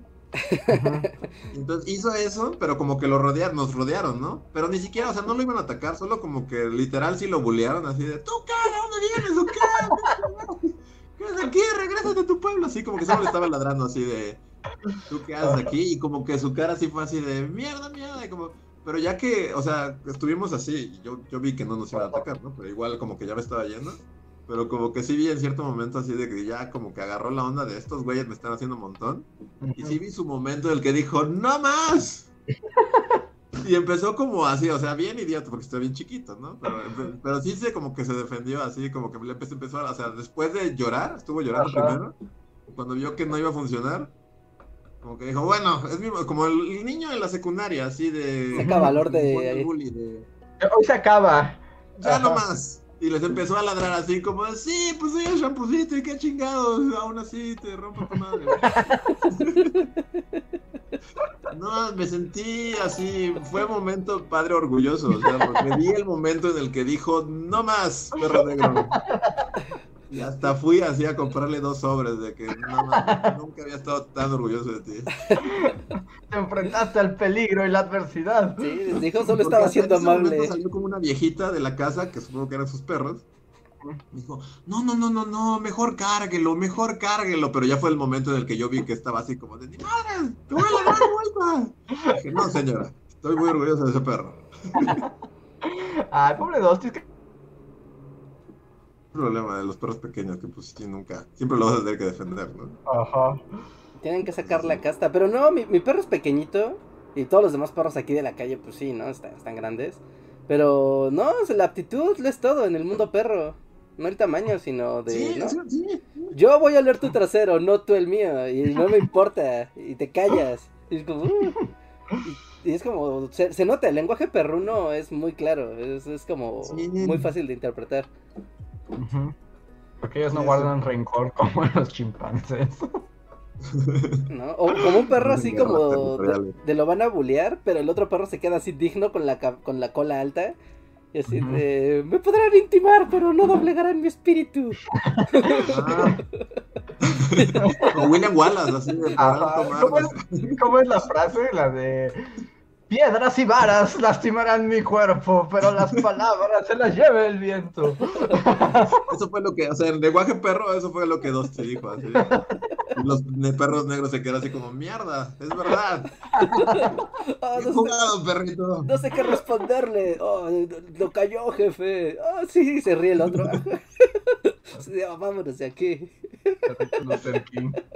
Y bueno, le doy la, bueno, les agradezco como siempre a los miembros de comunidad que están aquí, como Rana Verde Azul, Maestro Bichoso, Cas, Oscar Cuaya, José Antonio Martínez, Tony MH, Shadow, Marcos Collin, Uciel Montoya, eh, Oscar Cuaya, creo que ya lo había mencionado, Ricardo Saúl, muchas gracias, y Marco Cuarto, muchas gracias por acompañarnos y ser miembros de comunidad. Es gracias a ustedes que podemos seguir este eh, camino y continuar con el proyecto. Slim Ortiz además nos da un super chat en el postcotorreo Wow. Gracias. que dice que cuando vuelve el dojo por un lado y del otro es felicidades por el video de Zacatecas y Aguascalientes. Muy interesantes videos de esta parte de la historia donde había más caos que el normal. Saludos. Gracias, gracias. A mí me sorprende el- la recepción que tuvo el video. Según yo iba a ser lo más underground y X de, de la semana y ha tenido muy buena recepción. Así que estoy, estoy contento. Seguramente voy a seguir con algunos más de los estados, aunque deben de saber que saber las historias de los estados y de esa época es como arrancarse las uñas con un, con un palo. Neta, que está bien difícil. Y está bien, bien difícil. Está bien difícil y está bien aburrido. O sea, sí tienes que ponerte de, ay, voy a investigarle bien porque no, y no hay nada con qué ilustrar. Y no hay versiones claras y la información que encuentras luego está así bien, bien chafota. Y, ay, es un camino de espinas el de la historia de los estados. Y más de esa época de México donde hay literal dos imágenes y ya. Pero Sí, es complicado. Y Gracias, nada más pregunta y- que cuándo vuelve el dojo, Reinhardt. Y el dojo, ah, mañana hay dojo, mañana hay dojo de Pac-Man y... Y seguramente va a haber ahí un lapsus de dojo otra vez porque voy a estar del- fuera de la ciudad nuevamente, así que va a haber ahí un lapsus un poquito largo. A menos de que me ponga a streamear artesanalmente algo otra vez. Pero no sé, no sé, estamos en tiempos inciertos. Streamea Magic, Reinhardt, está en tu compu. Pero no, no, no jala, no jala. Si streameo desde la compu no jala. Ah, sí, bueno, cierto. Sí, ese es el problema. Y bueno, yo creo que con eso sí, ahora llegamos al final del poscotorreo, que fue de perritos esta vez. Poscotorreo de perritos, les agradecemos una vez más. Y pues ahora sí, nos despedimos, nos vemos la próxima semana. Sí, muchas gracias por sus comentarios y por su presencia aquí y por su constante apoyo. Gracias. Pues nos vemos. Nos vemos hasta el lunes. Cuídense mucho. Bye. Bye.